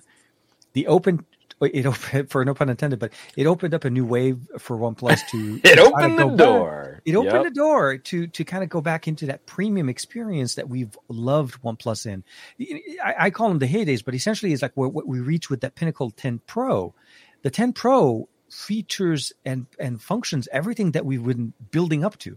OnePlus was known for adding small features every year, maybe slight price increase, but it was always an incremental improvement over every year. The 10 Pro reached a peak, the 11 course corrected, the 12 brought us back. So it's kind of like that adjustment. So I feel like the 12 and the 12R are very compelling, and whichever one you go with, you're definitely, as long as your budget's able to afford it and you're feeding into it that way, you're not going to be disappointed. And I feel like this is why I'm like kudos for them at this point, and hopefully the Best Buy it's exactly the kind of opens up more eyes. I'm hoping. Yeah. I want to see people at least have something that we can point them to and say, hey, there's a place where you can go and just check these things out. Because along with everything that you're saying, this has been such a strong year for OnePlus, because I think they are back on a strategy that has worked better for them on other devices. Like, I keep holding up the OnePlus 9 Pro as an example of peak OnePlus. I know so many people say, like, oh, they've been blah, blah, blah since the 7 Pro. Guys, the 7 Pro was cool. The OnePlus 9 Pro was better in every way and a better targeted competitor against the phones of its era. And that's where I think OnePlus is back. The OnePlus 12 is legit brutalizing the Galaxy S24 Plus, and OnePlus is undercutting the price. The OnePlus 12 is brutalizing the iPhone 15 Plus, and OnePlus is undercutting the price. If the phones were the same price, this would still be a win for the OnePlus. Yeah. And that's where I feel like, for all the people that have said, oh, OnePlus has lost their way, they found it. The OnePlus Open is brutalizing other foldables and undercutting their price. It's like, if the OnePlus Open was the same price as my Pixel Fold or as your Z Fold, I still think I would like the OnePlus Open better, but I don't even have to worry about would I, because it is cheaper. It is, No, peace. I'm with you. It is. It's and again, kudos to the team, to everything being done, and the strategies they're putting together with the price points. Yeah. Before we move on, before we leave OnePlus, we did get one question here. Where I just lost it. Who did it? Was it Steve? Oh, Nick Gay. Does the 12R push the Nord down a tier?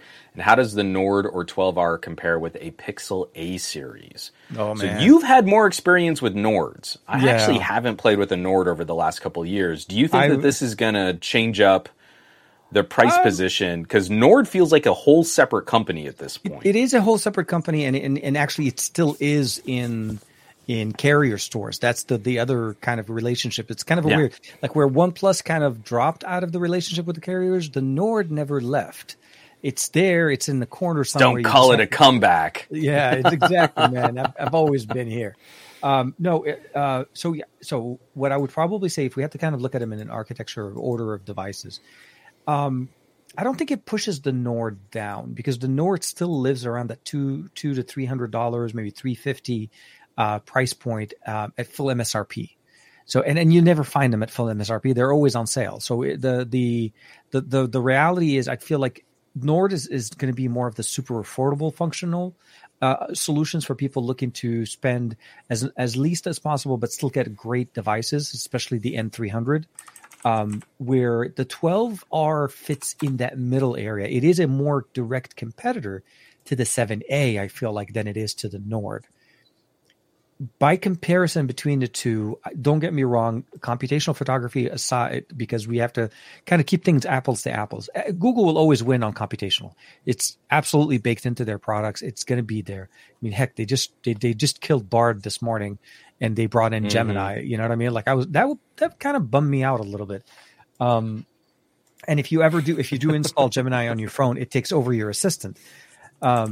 So I think it's a more of a direct competitor, price point to price point, although the 7A may be a little bit cheaper, I still would recommend the 12R at that price point because of all of the functions that you get with it.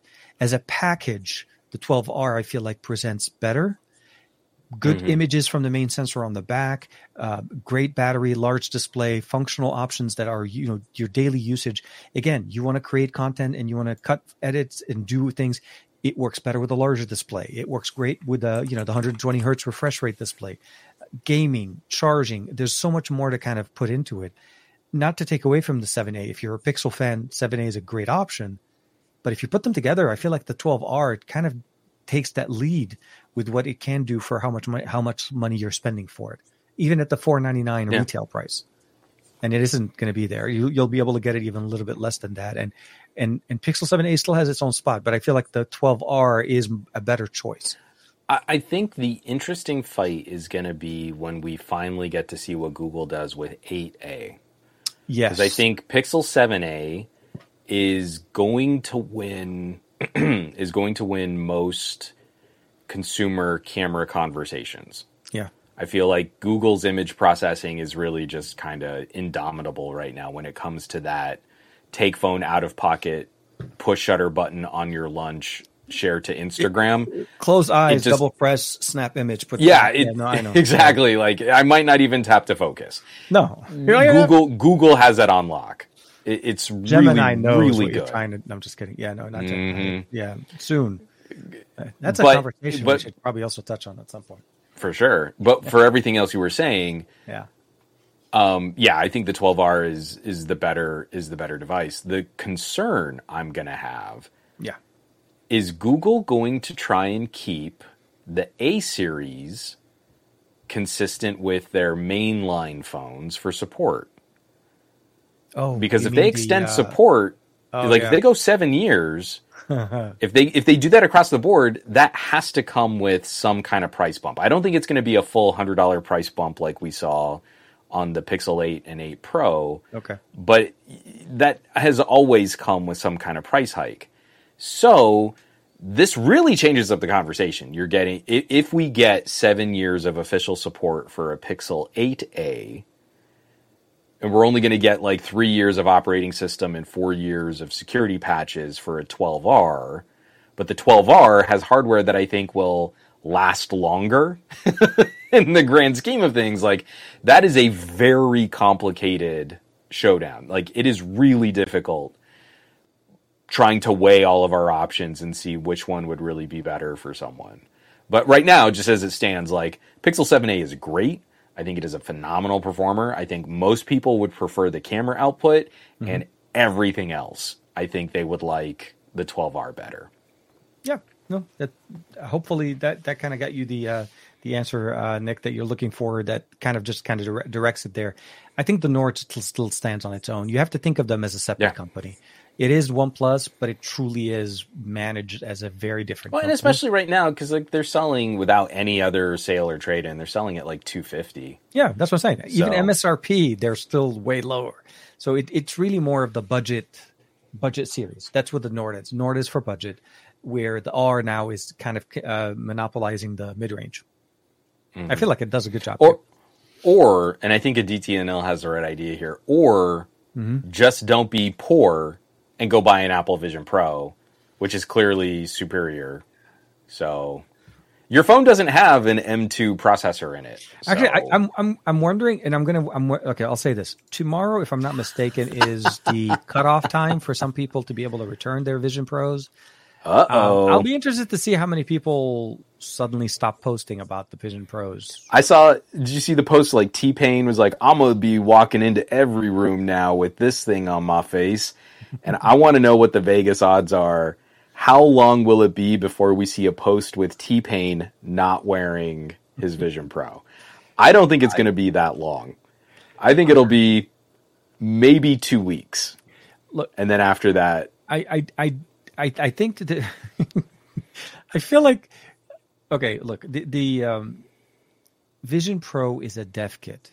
We need to stop referring to it as a product. No. T-Pain said he's going to wear it all the time. It's T-Pain. No, I'm with you. TK, okay, he knows what's up. He's on the motherfrippin' boat. I got it. Yes, I know. He was on the boat. I remember T-Pain. We were there. No, don't get me wrong. Look, I get it. And the amount of memes that I've seen on social media the last week or so of people going to coffee shops, sitting on trains, driving cars, walking in the street and pinching. Do you watch any morning news? No, unfortunately, I'm at work. Because like our good friend, we have a friend who works at Good Day LA. Oh yeah, Rich DeMuro. No. Rich DeMuro is KTLA. Oh, KTLA. I'm sorry. We're talking about.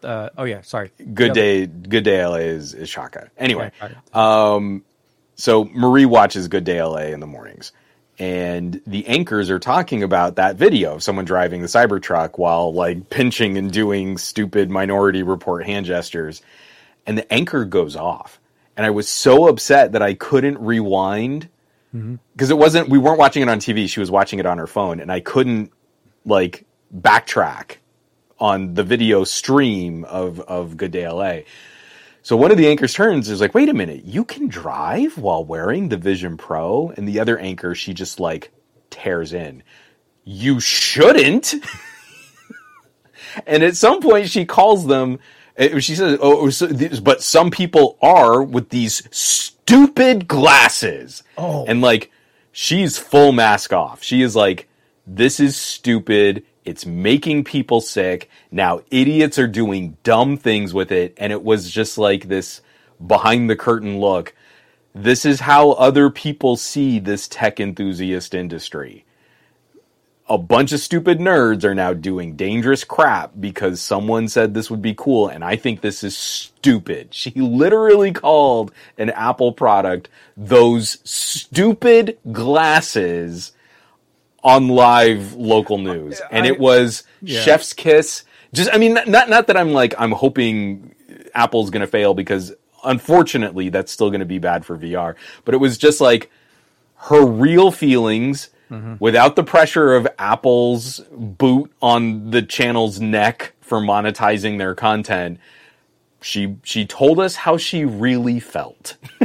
It was a glorious thing to behold. I think anybody that saw the video of that person driving a Cybertruck with the glasses on, Glasshole Pro Max. Yeah, and should also probably look a little bit more online because there's a separate video showcasing that person being arrested.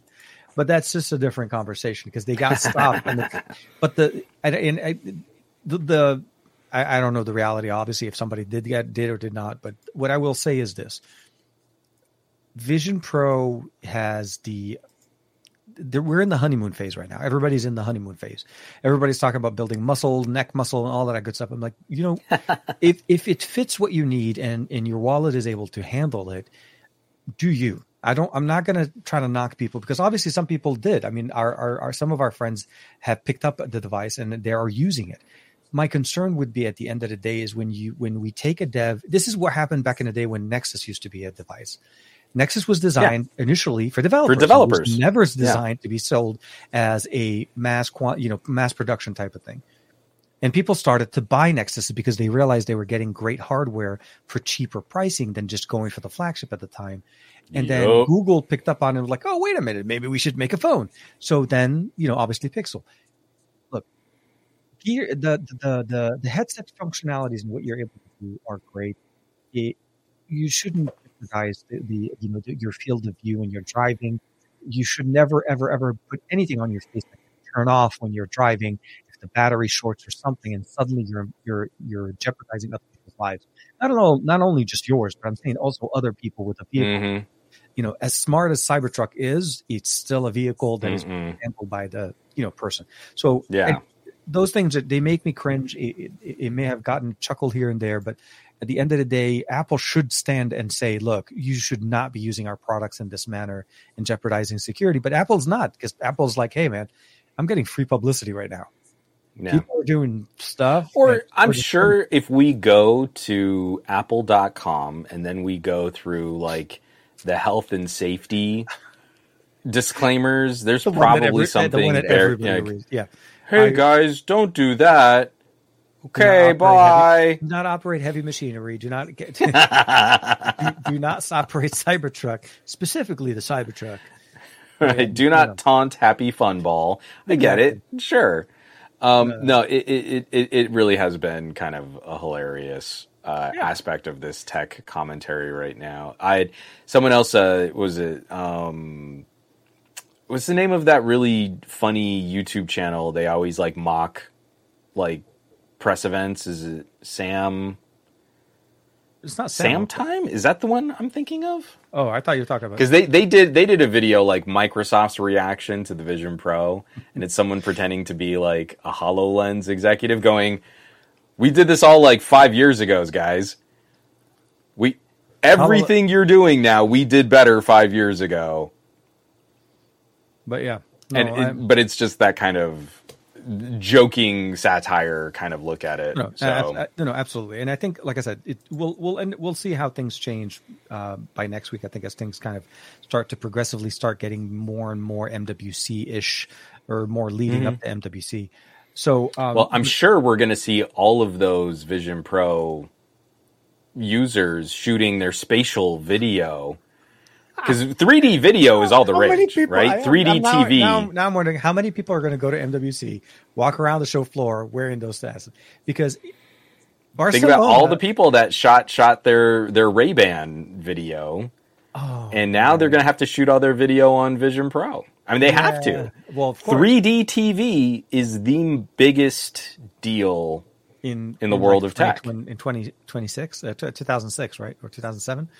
No, it never went away. 3D video. That's where it's at, TK. Oh, no, video. Yeah, I thought you meant like... We built glasses just to shoot fancy 3D video. I've seen people on threads are saying, like, I didn't get all the hype, but now that I've shot 3D video from my Vision Pro, this is the only way that we'll consume video in the future, is because 3D video is such a big deal. We're not at the Ready Player One level yet. I know. We would love full dystopia. The full dystopia with the suit, with the going into the back of the the Volkswagen minivan, and I'm with you. Oh yeah, that was the best part.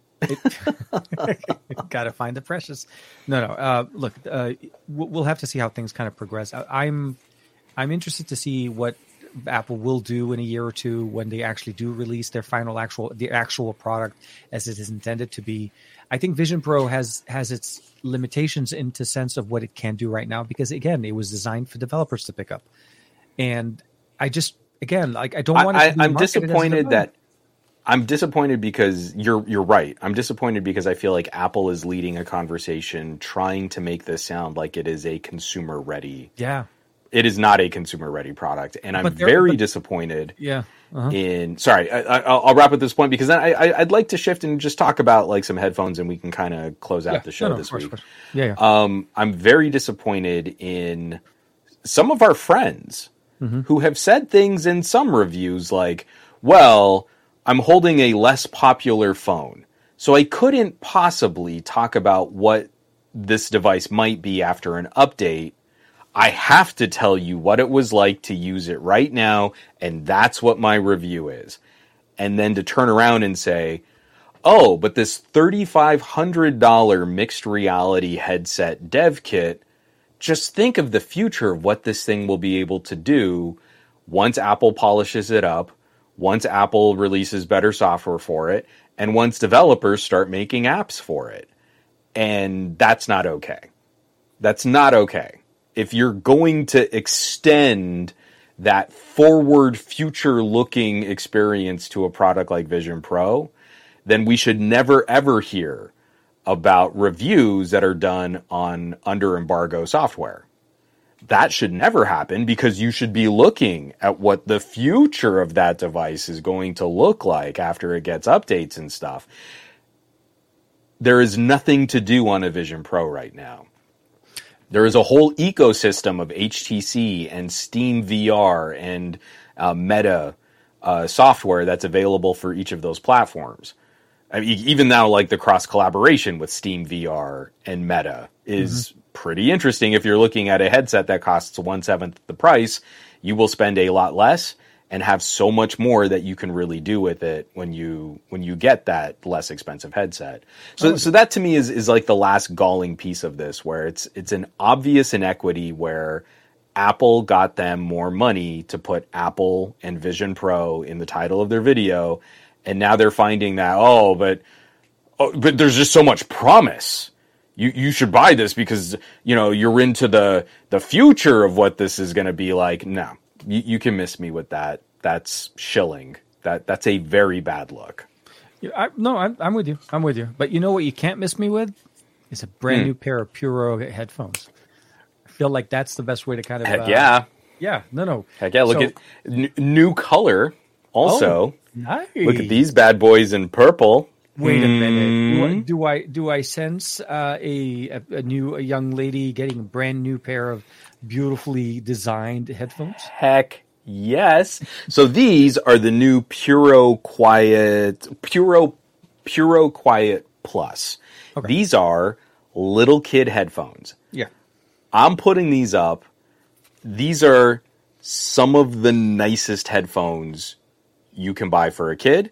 They are not cheap. Retail on this, I think, is going to be around 140 somewhere in there. Puro is usually around. Yeah, they have other options, and they have cabled headsets and stuff like that too. But this is the full Bluetooth small ear cup for smaller ears, so that it's smaller headband. I can barely get these around my big old fat head, but Bluetooth, aptX HD support. Wow. So not the newer aptX adaptive, but aptX HD, so you do get better support for higher quality playback and a surprisingly good active noise cancellation. It's a little on the hissy side. Mm-hmm. There is some air to the ANC, but it is very aggressive at blocking like airplane engine style droning noise. Yeah. And so the other big updates for this year, we're finally using USB-C instead of micro USB. Yay! Hallelujah. 24. Yeah. 20. Yeah, exactly. 20.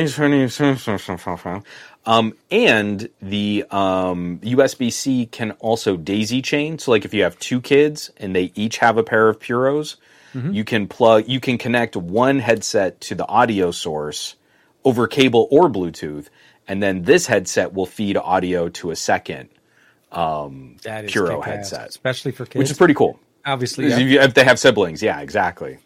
Nice. I like the setup. These are more on ear though, right? They look like more on ear than over ear for. So no, it's kind of splitting the difference. These headphones are kind of supposed to age through. If you have a little kid, like we got this exact same model, but the older generation that had the micro USB, we've had them for so long that these were kind of over-ear headphones for Lex. Okay.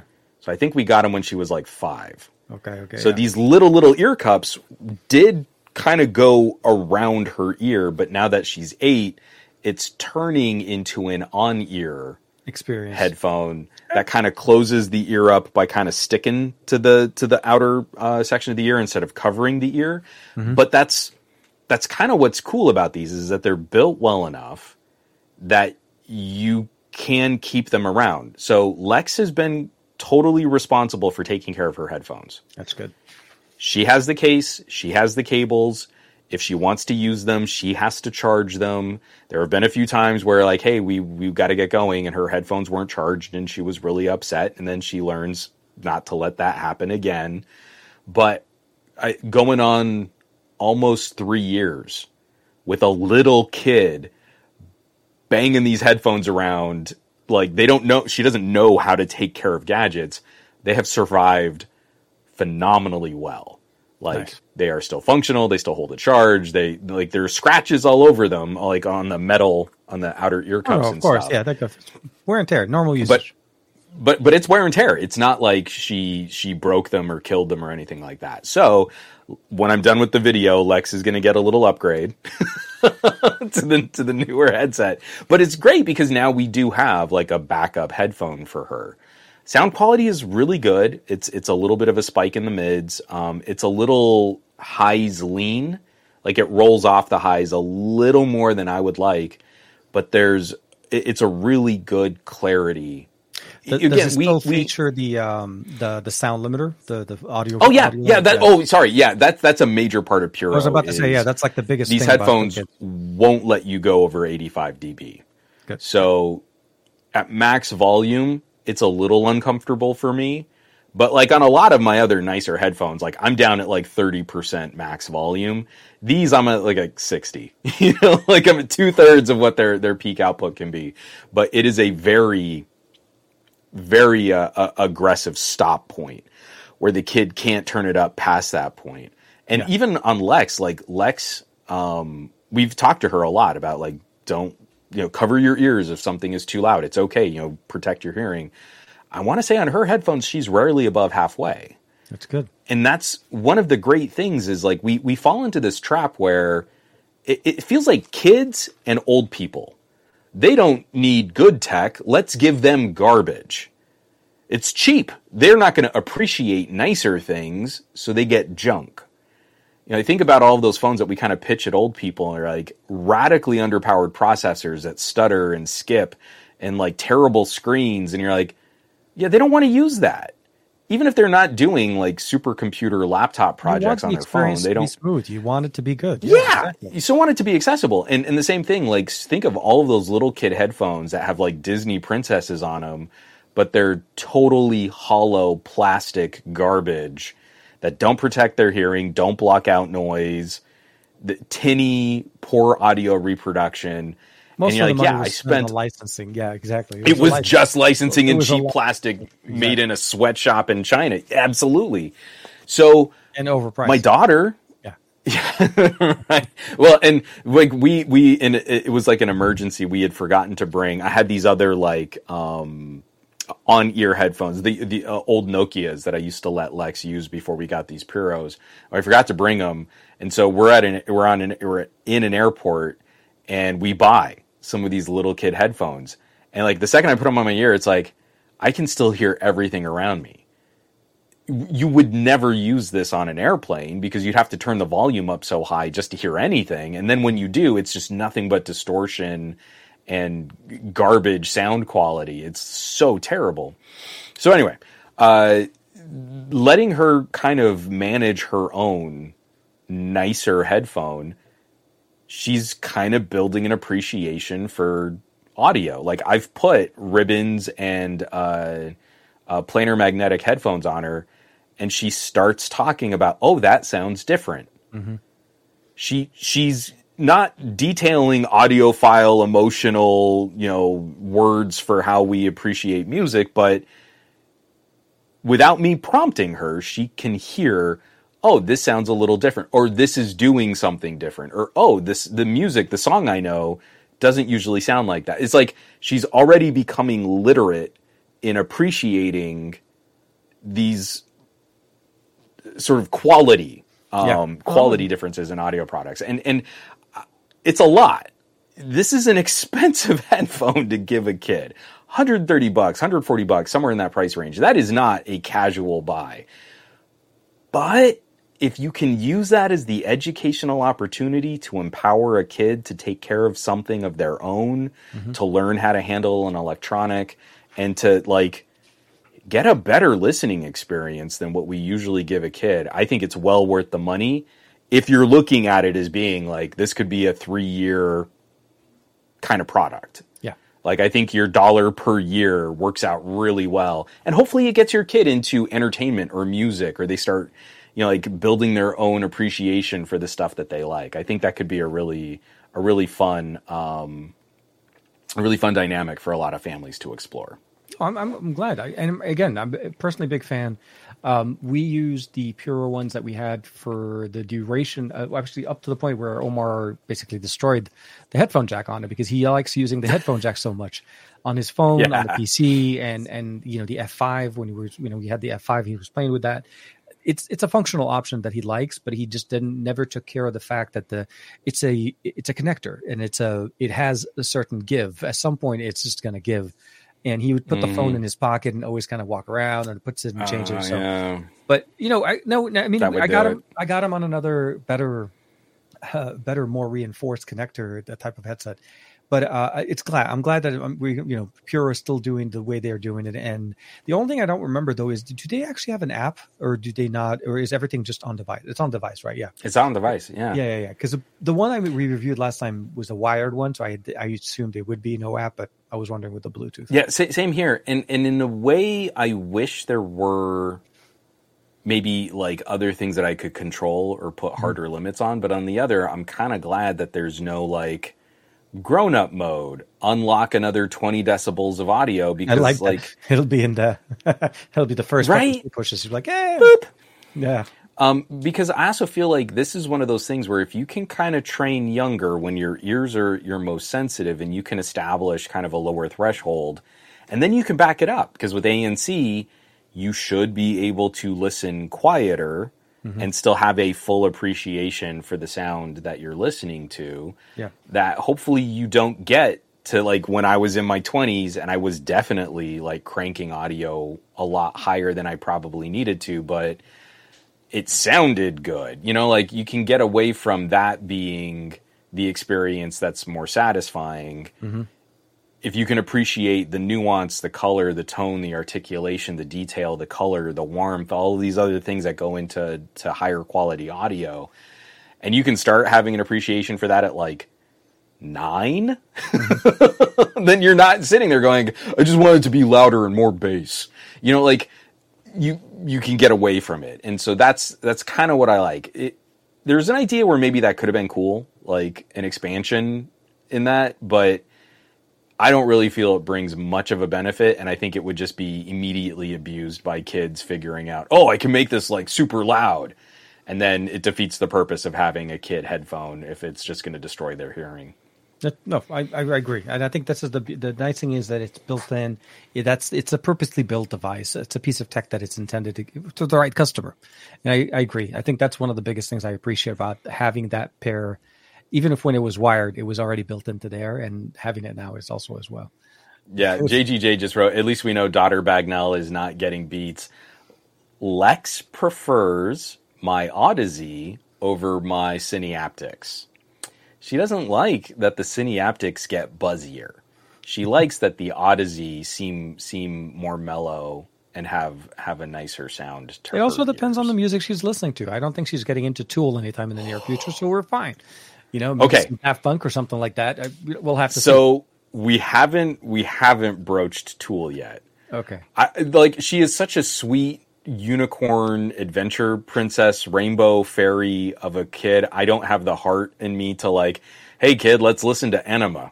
Yeah. Like flush it down is not the kind of attitude she has. But she is all over like Foo Fighters.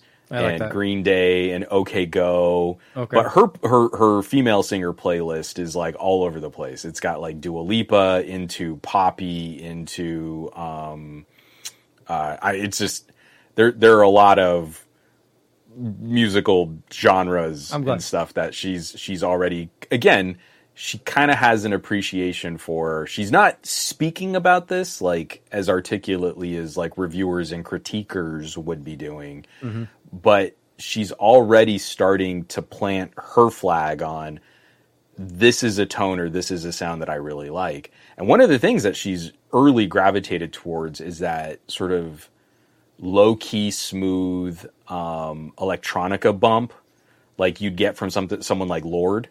Mm-hmm. She came to that all on her own. So like Taylor Swift, she loves Taylor Swift. She loves the Taylor Swift songs that groove. Mm-hmm. And have that kind of more electronica bump to them than like the more like singer-songwriter-y kind of thing. Mm-hmm. So you have a real good headphone and a really clear, detailed, articulate headphone. You're getting a lot of those electronica-y bits. She doesn't like them when they get buzzier. So the ribbon headphone, no, she doesn't really like the sound of the ribbon headphone. It's, you know, I love it so much. The beauty is that she has a taste and a flavor that she prefers, and I think that's the biggest part about that. But the most important question is this, and maybe I missed it already or not. When is that video dropping so that we can, daughter Bagnell can actually jump on top of that? So this weekend, I'm going to ask her if she would like to record, not like on camera, but I might put her in front of a microphone and just say, like, well, what do you like about these headphones? Okay. And that might be a part of the video. I'm hoping the video can go up early next week. So okay. That's a good collaboration. I feel like if there was one way to get Lex to participate and be part of the creative concept on there, I think that should be a good one, especially with a product made this specifically. You know, it was intended for her, really. We know she's clocked so much listening time on the first generation. Like, I can speak knowledgeably about having sort of bent these to my skull, like stretched them out a little bit. I've got to like bend the headphone, the headband back so they fit her properly. But she's got years of real world practical usage on these things. And so if she wants, she might decide that she's not comfortable with the idea, and I'm not going to push it. I'm not going to try and make her be on a video if she doesn't want to be. But if she decides that she wants to contribute, I think it could be kind of interesting. An 8-year-old sharing some thoughts and talking about what songs she likes to listen to and what these headphones sound like. I think that's, I don't know. It's like, that's what the people would like to listen to. It's not a grown-up reviewing it. Yeah, exactly. Because that's what most parents do. Like, they're trying to buy it and they're wondering how their kids would like it.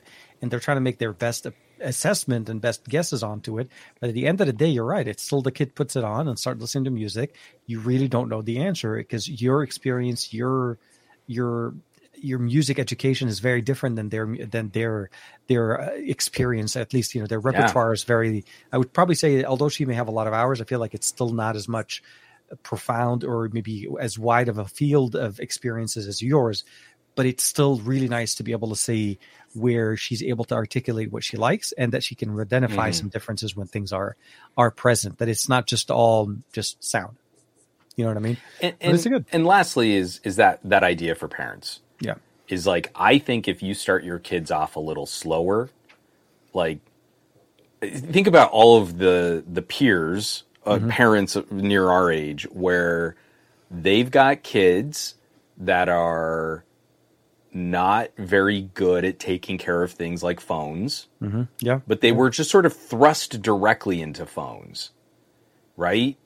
All of their peers got a phone. The parents go, okay, I guess it's time to get them a phone. They get them a phone and they're like, oh, I broke my phone. What happened? I don't know. You know, like that really obnoxious kid thing. But there are a couple kids out there that you can kind of see have grown up with like staged introductions to technology. And for Lex, it was taking care of a little MP3 player, and then she got a smartwatch, and then we got her really nice headphones, and we got to take care of our really nice headphones. And like, it's kind of empowered her. She doesn't treat this stuff like it's disposable. Exactly. Like it's hers. Yep.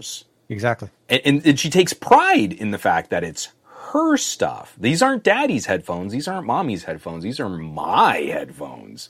Where are my headphones? I need to charge my headphones. You know, like she has unplugged like Marie's gear so that she could plug in a USB cable so she could charge her headphones.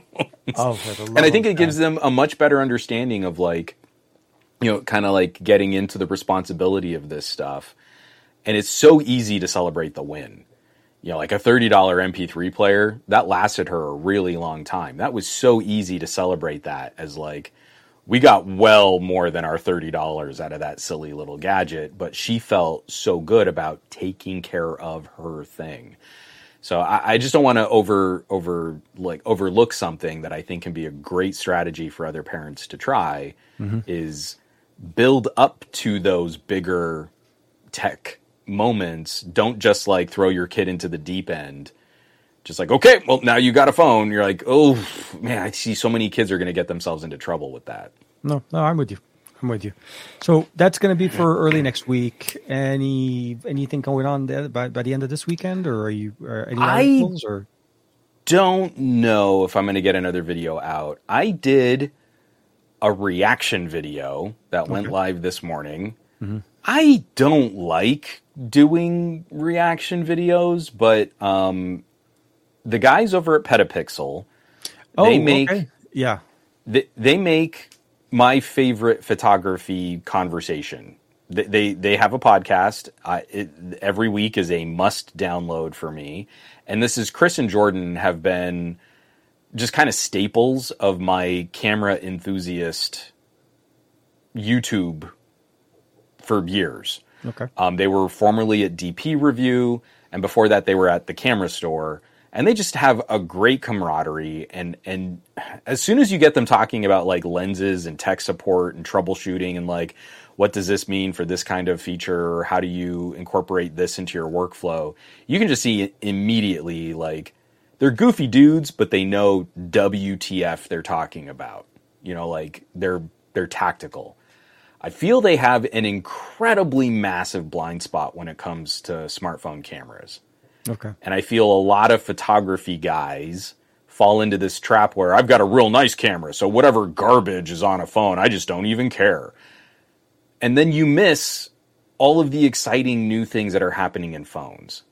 And so they recently did a podcast talking about the Samsung Unpacked event mm-hmm. and their experiences, like, you know, talking about AI and software and processing on the S24 Ultra.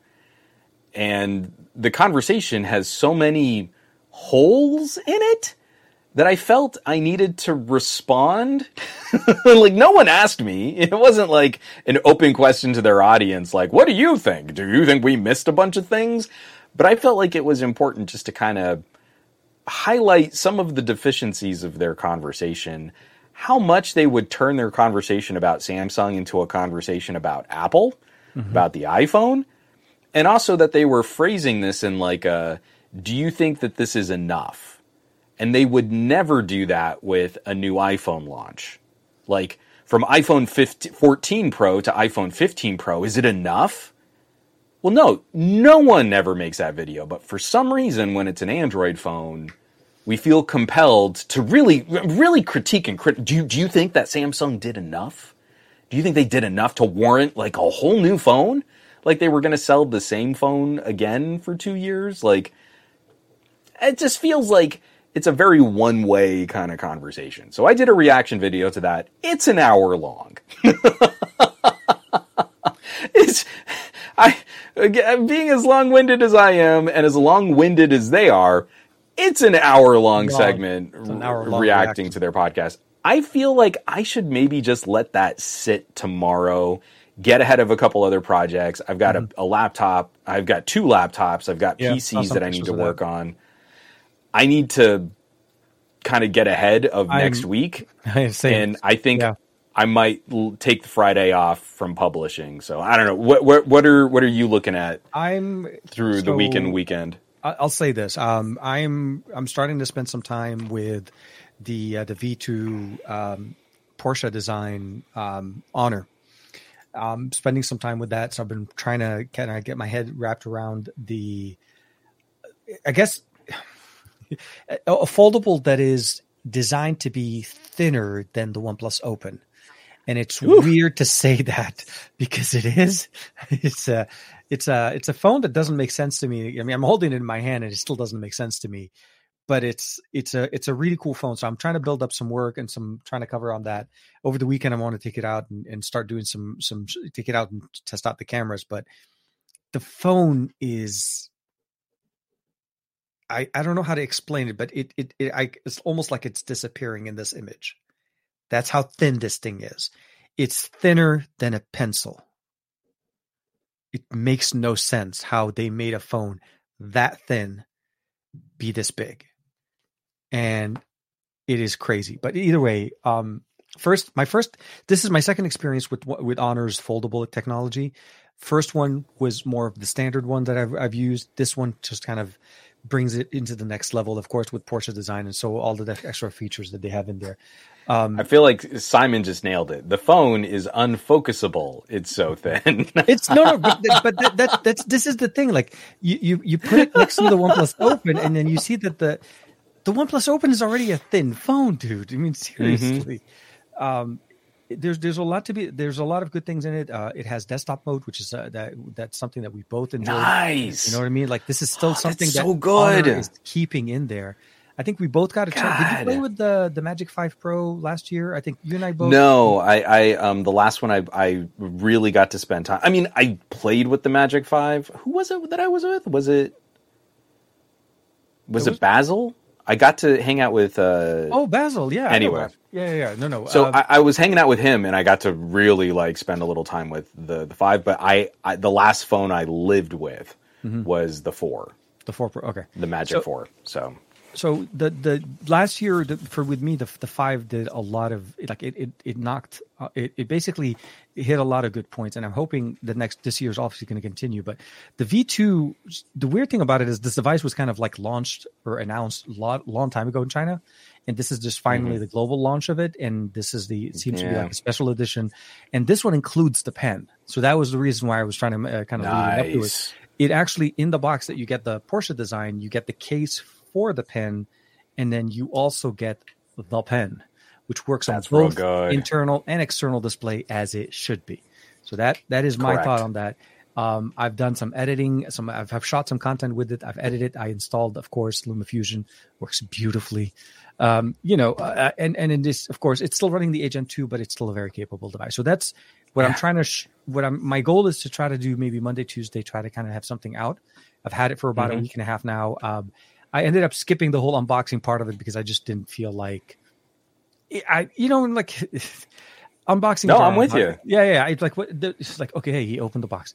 I will say one thing though. This is the only unboxing that if you ever do get a chance to do, you will see that it includes 2 chargers. They built into this the fact that you'd probably want to use it in the UK and in the EU, and they include a UK charger and a built-in EU charger. This is premium. This is hold your horses, man. I can't even get like a garbage 15-watt charger with my Samsung or even with my Sony, and yet here's Honor but if you're wealthy enough to afford a Porsche Design, you're probably a jet setter traveling all over the place. We will you'll need other chargers too. Yeah, no. It comes with its own custom case. Everything looks beautiful. Everything is fine. I think overall the software is maturing. Sure. I think isn't it crazy? Like when we went from 8 Gen 1 to 8 Gen 2, I feel like, oh man, if you're getting a phone in 2023 and it's got an 8 Gen 1. I mean, it's not bad, but it's not great. And now, in 2024, I don't feel an 8 Gen 2 is any significant compromise at all. No, so good. Yeah. You're gonna be fine for a long while before software is just so outclassing that kind of a chip. It is so refreshing that even if you come to a phone a little later from 2023... it's still a banger. Like it is, it just makes me happy because it gives us more options than I think we've had for the last couple of years. Yep. The game or the strategy of like, well, maybe I'll buy an older flagship on a sale is so much better now. Yeah, no, absolutely. It's just so much more competitive. 2023 brought us into finally the equilibrium between performance per watt performance benefit that you get there without having to nuke the battery on the device or start cooking stuff. So good. But yeah, so that's going to be primarily what I'm working towards for the next video. I do have the Keychron video that I need to put out, and I have a very unique suitcase that is.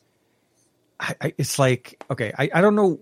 I hope it makes sense to a lot of people because when I saw it, I'm like, oh, this makes perfect sense. It's a suitcase that changes size based on what you need. It goes from a carry-on to a mid-size to a full-size luggage by expansion. And I was like, that doesn't make sense. Okay, we're like, how do you do it? It's a Time Lord suitcase. It's bigger on the inside. It absolutely is. And it can get bigger if you need it, and you can get smaller if you don't. What I like about it is because of we traveled quite a bit, I would love to take something like this with me as a carry-on, right? And if I do end up picking up some stuff when I have to come back, now I have space because typically when you're traveling, you're packing to a specific form factor. You don't really have a lot of space on the way back. So those are the things that usually kind of excite me. I mean, obviously it's a cool looking case, really nice function. So hopefully I'll have that one as well next week with the Keychron video, because I've been a little bit behind on that. But also this weekend is Chinese New Year, so we're going to be trying to celebrate that with the family. Yeah. Hey, that's right. Congratulations. Happy New Year. Happy New Year. Anybody, if you celebrate it, I think the celebration has kind of already started. Yeah, Chinese New Year's it's a nice lot of our press contacts have like, oh, out of office reply. Bye. Yeah, no. If there is a holiday that is celebrated seriously and religiously, not religiously, but like seriously, it's Chinese New Year. And a lot of our friends, a lot of our PR contacts that typically work maybe in more, in cities and more urban cities and so on, they typically go back and visit their families and so on. So you see a lot of people leaving the cities and just basically more family oriented timing and spending time together with family. This is literally like the Christmas of all, but obviously it's a new year. So the new lunar new year is going to be the year of the dragon, leaving the year of the rabbit. So yeah, it'll be good. Oh yeah. Hopefully we're really... a really good year for anybody that's a dragon. Well, I think in celebration of this sort of New Year's event, we should take Friday off. We should. Done. There Friday, you go. We're not publishing anything tomorrow. For the celebration, but yeah, no, for sure. Right on. Well, we got some fun stuff coming down, though, and there's going to be so much leading up to MWC. So stay tuned, folks. We're exhausted. I want to say thank you to everybody for hanging out with us on this beautiful Thursday evening. The audio version of the podcast hopefully will be out within the next day or so. Thank you very much again for spending your time, or your precious time, with us. And I hope, or we hope, that at least you found something helpful in our show. So thank you. We'll see you next week. Catch Juan Carlos on Monday for the SGGQA. As always, links in the description. And be safe. Take care, everybody. Ba-bang.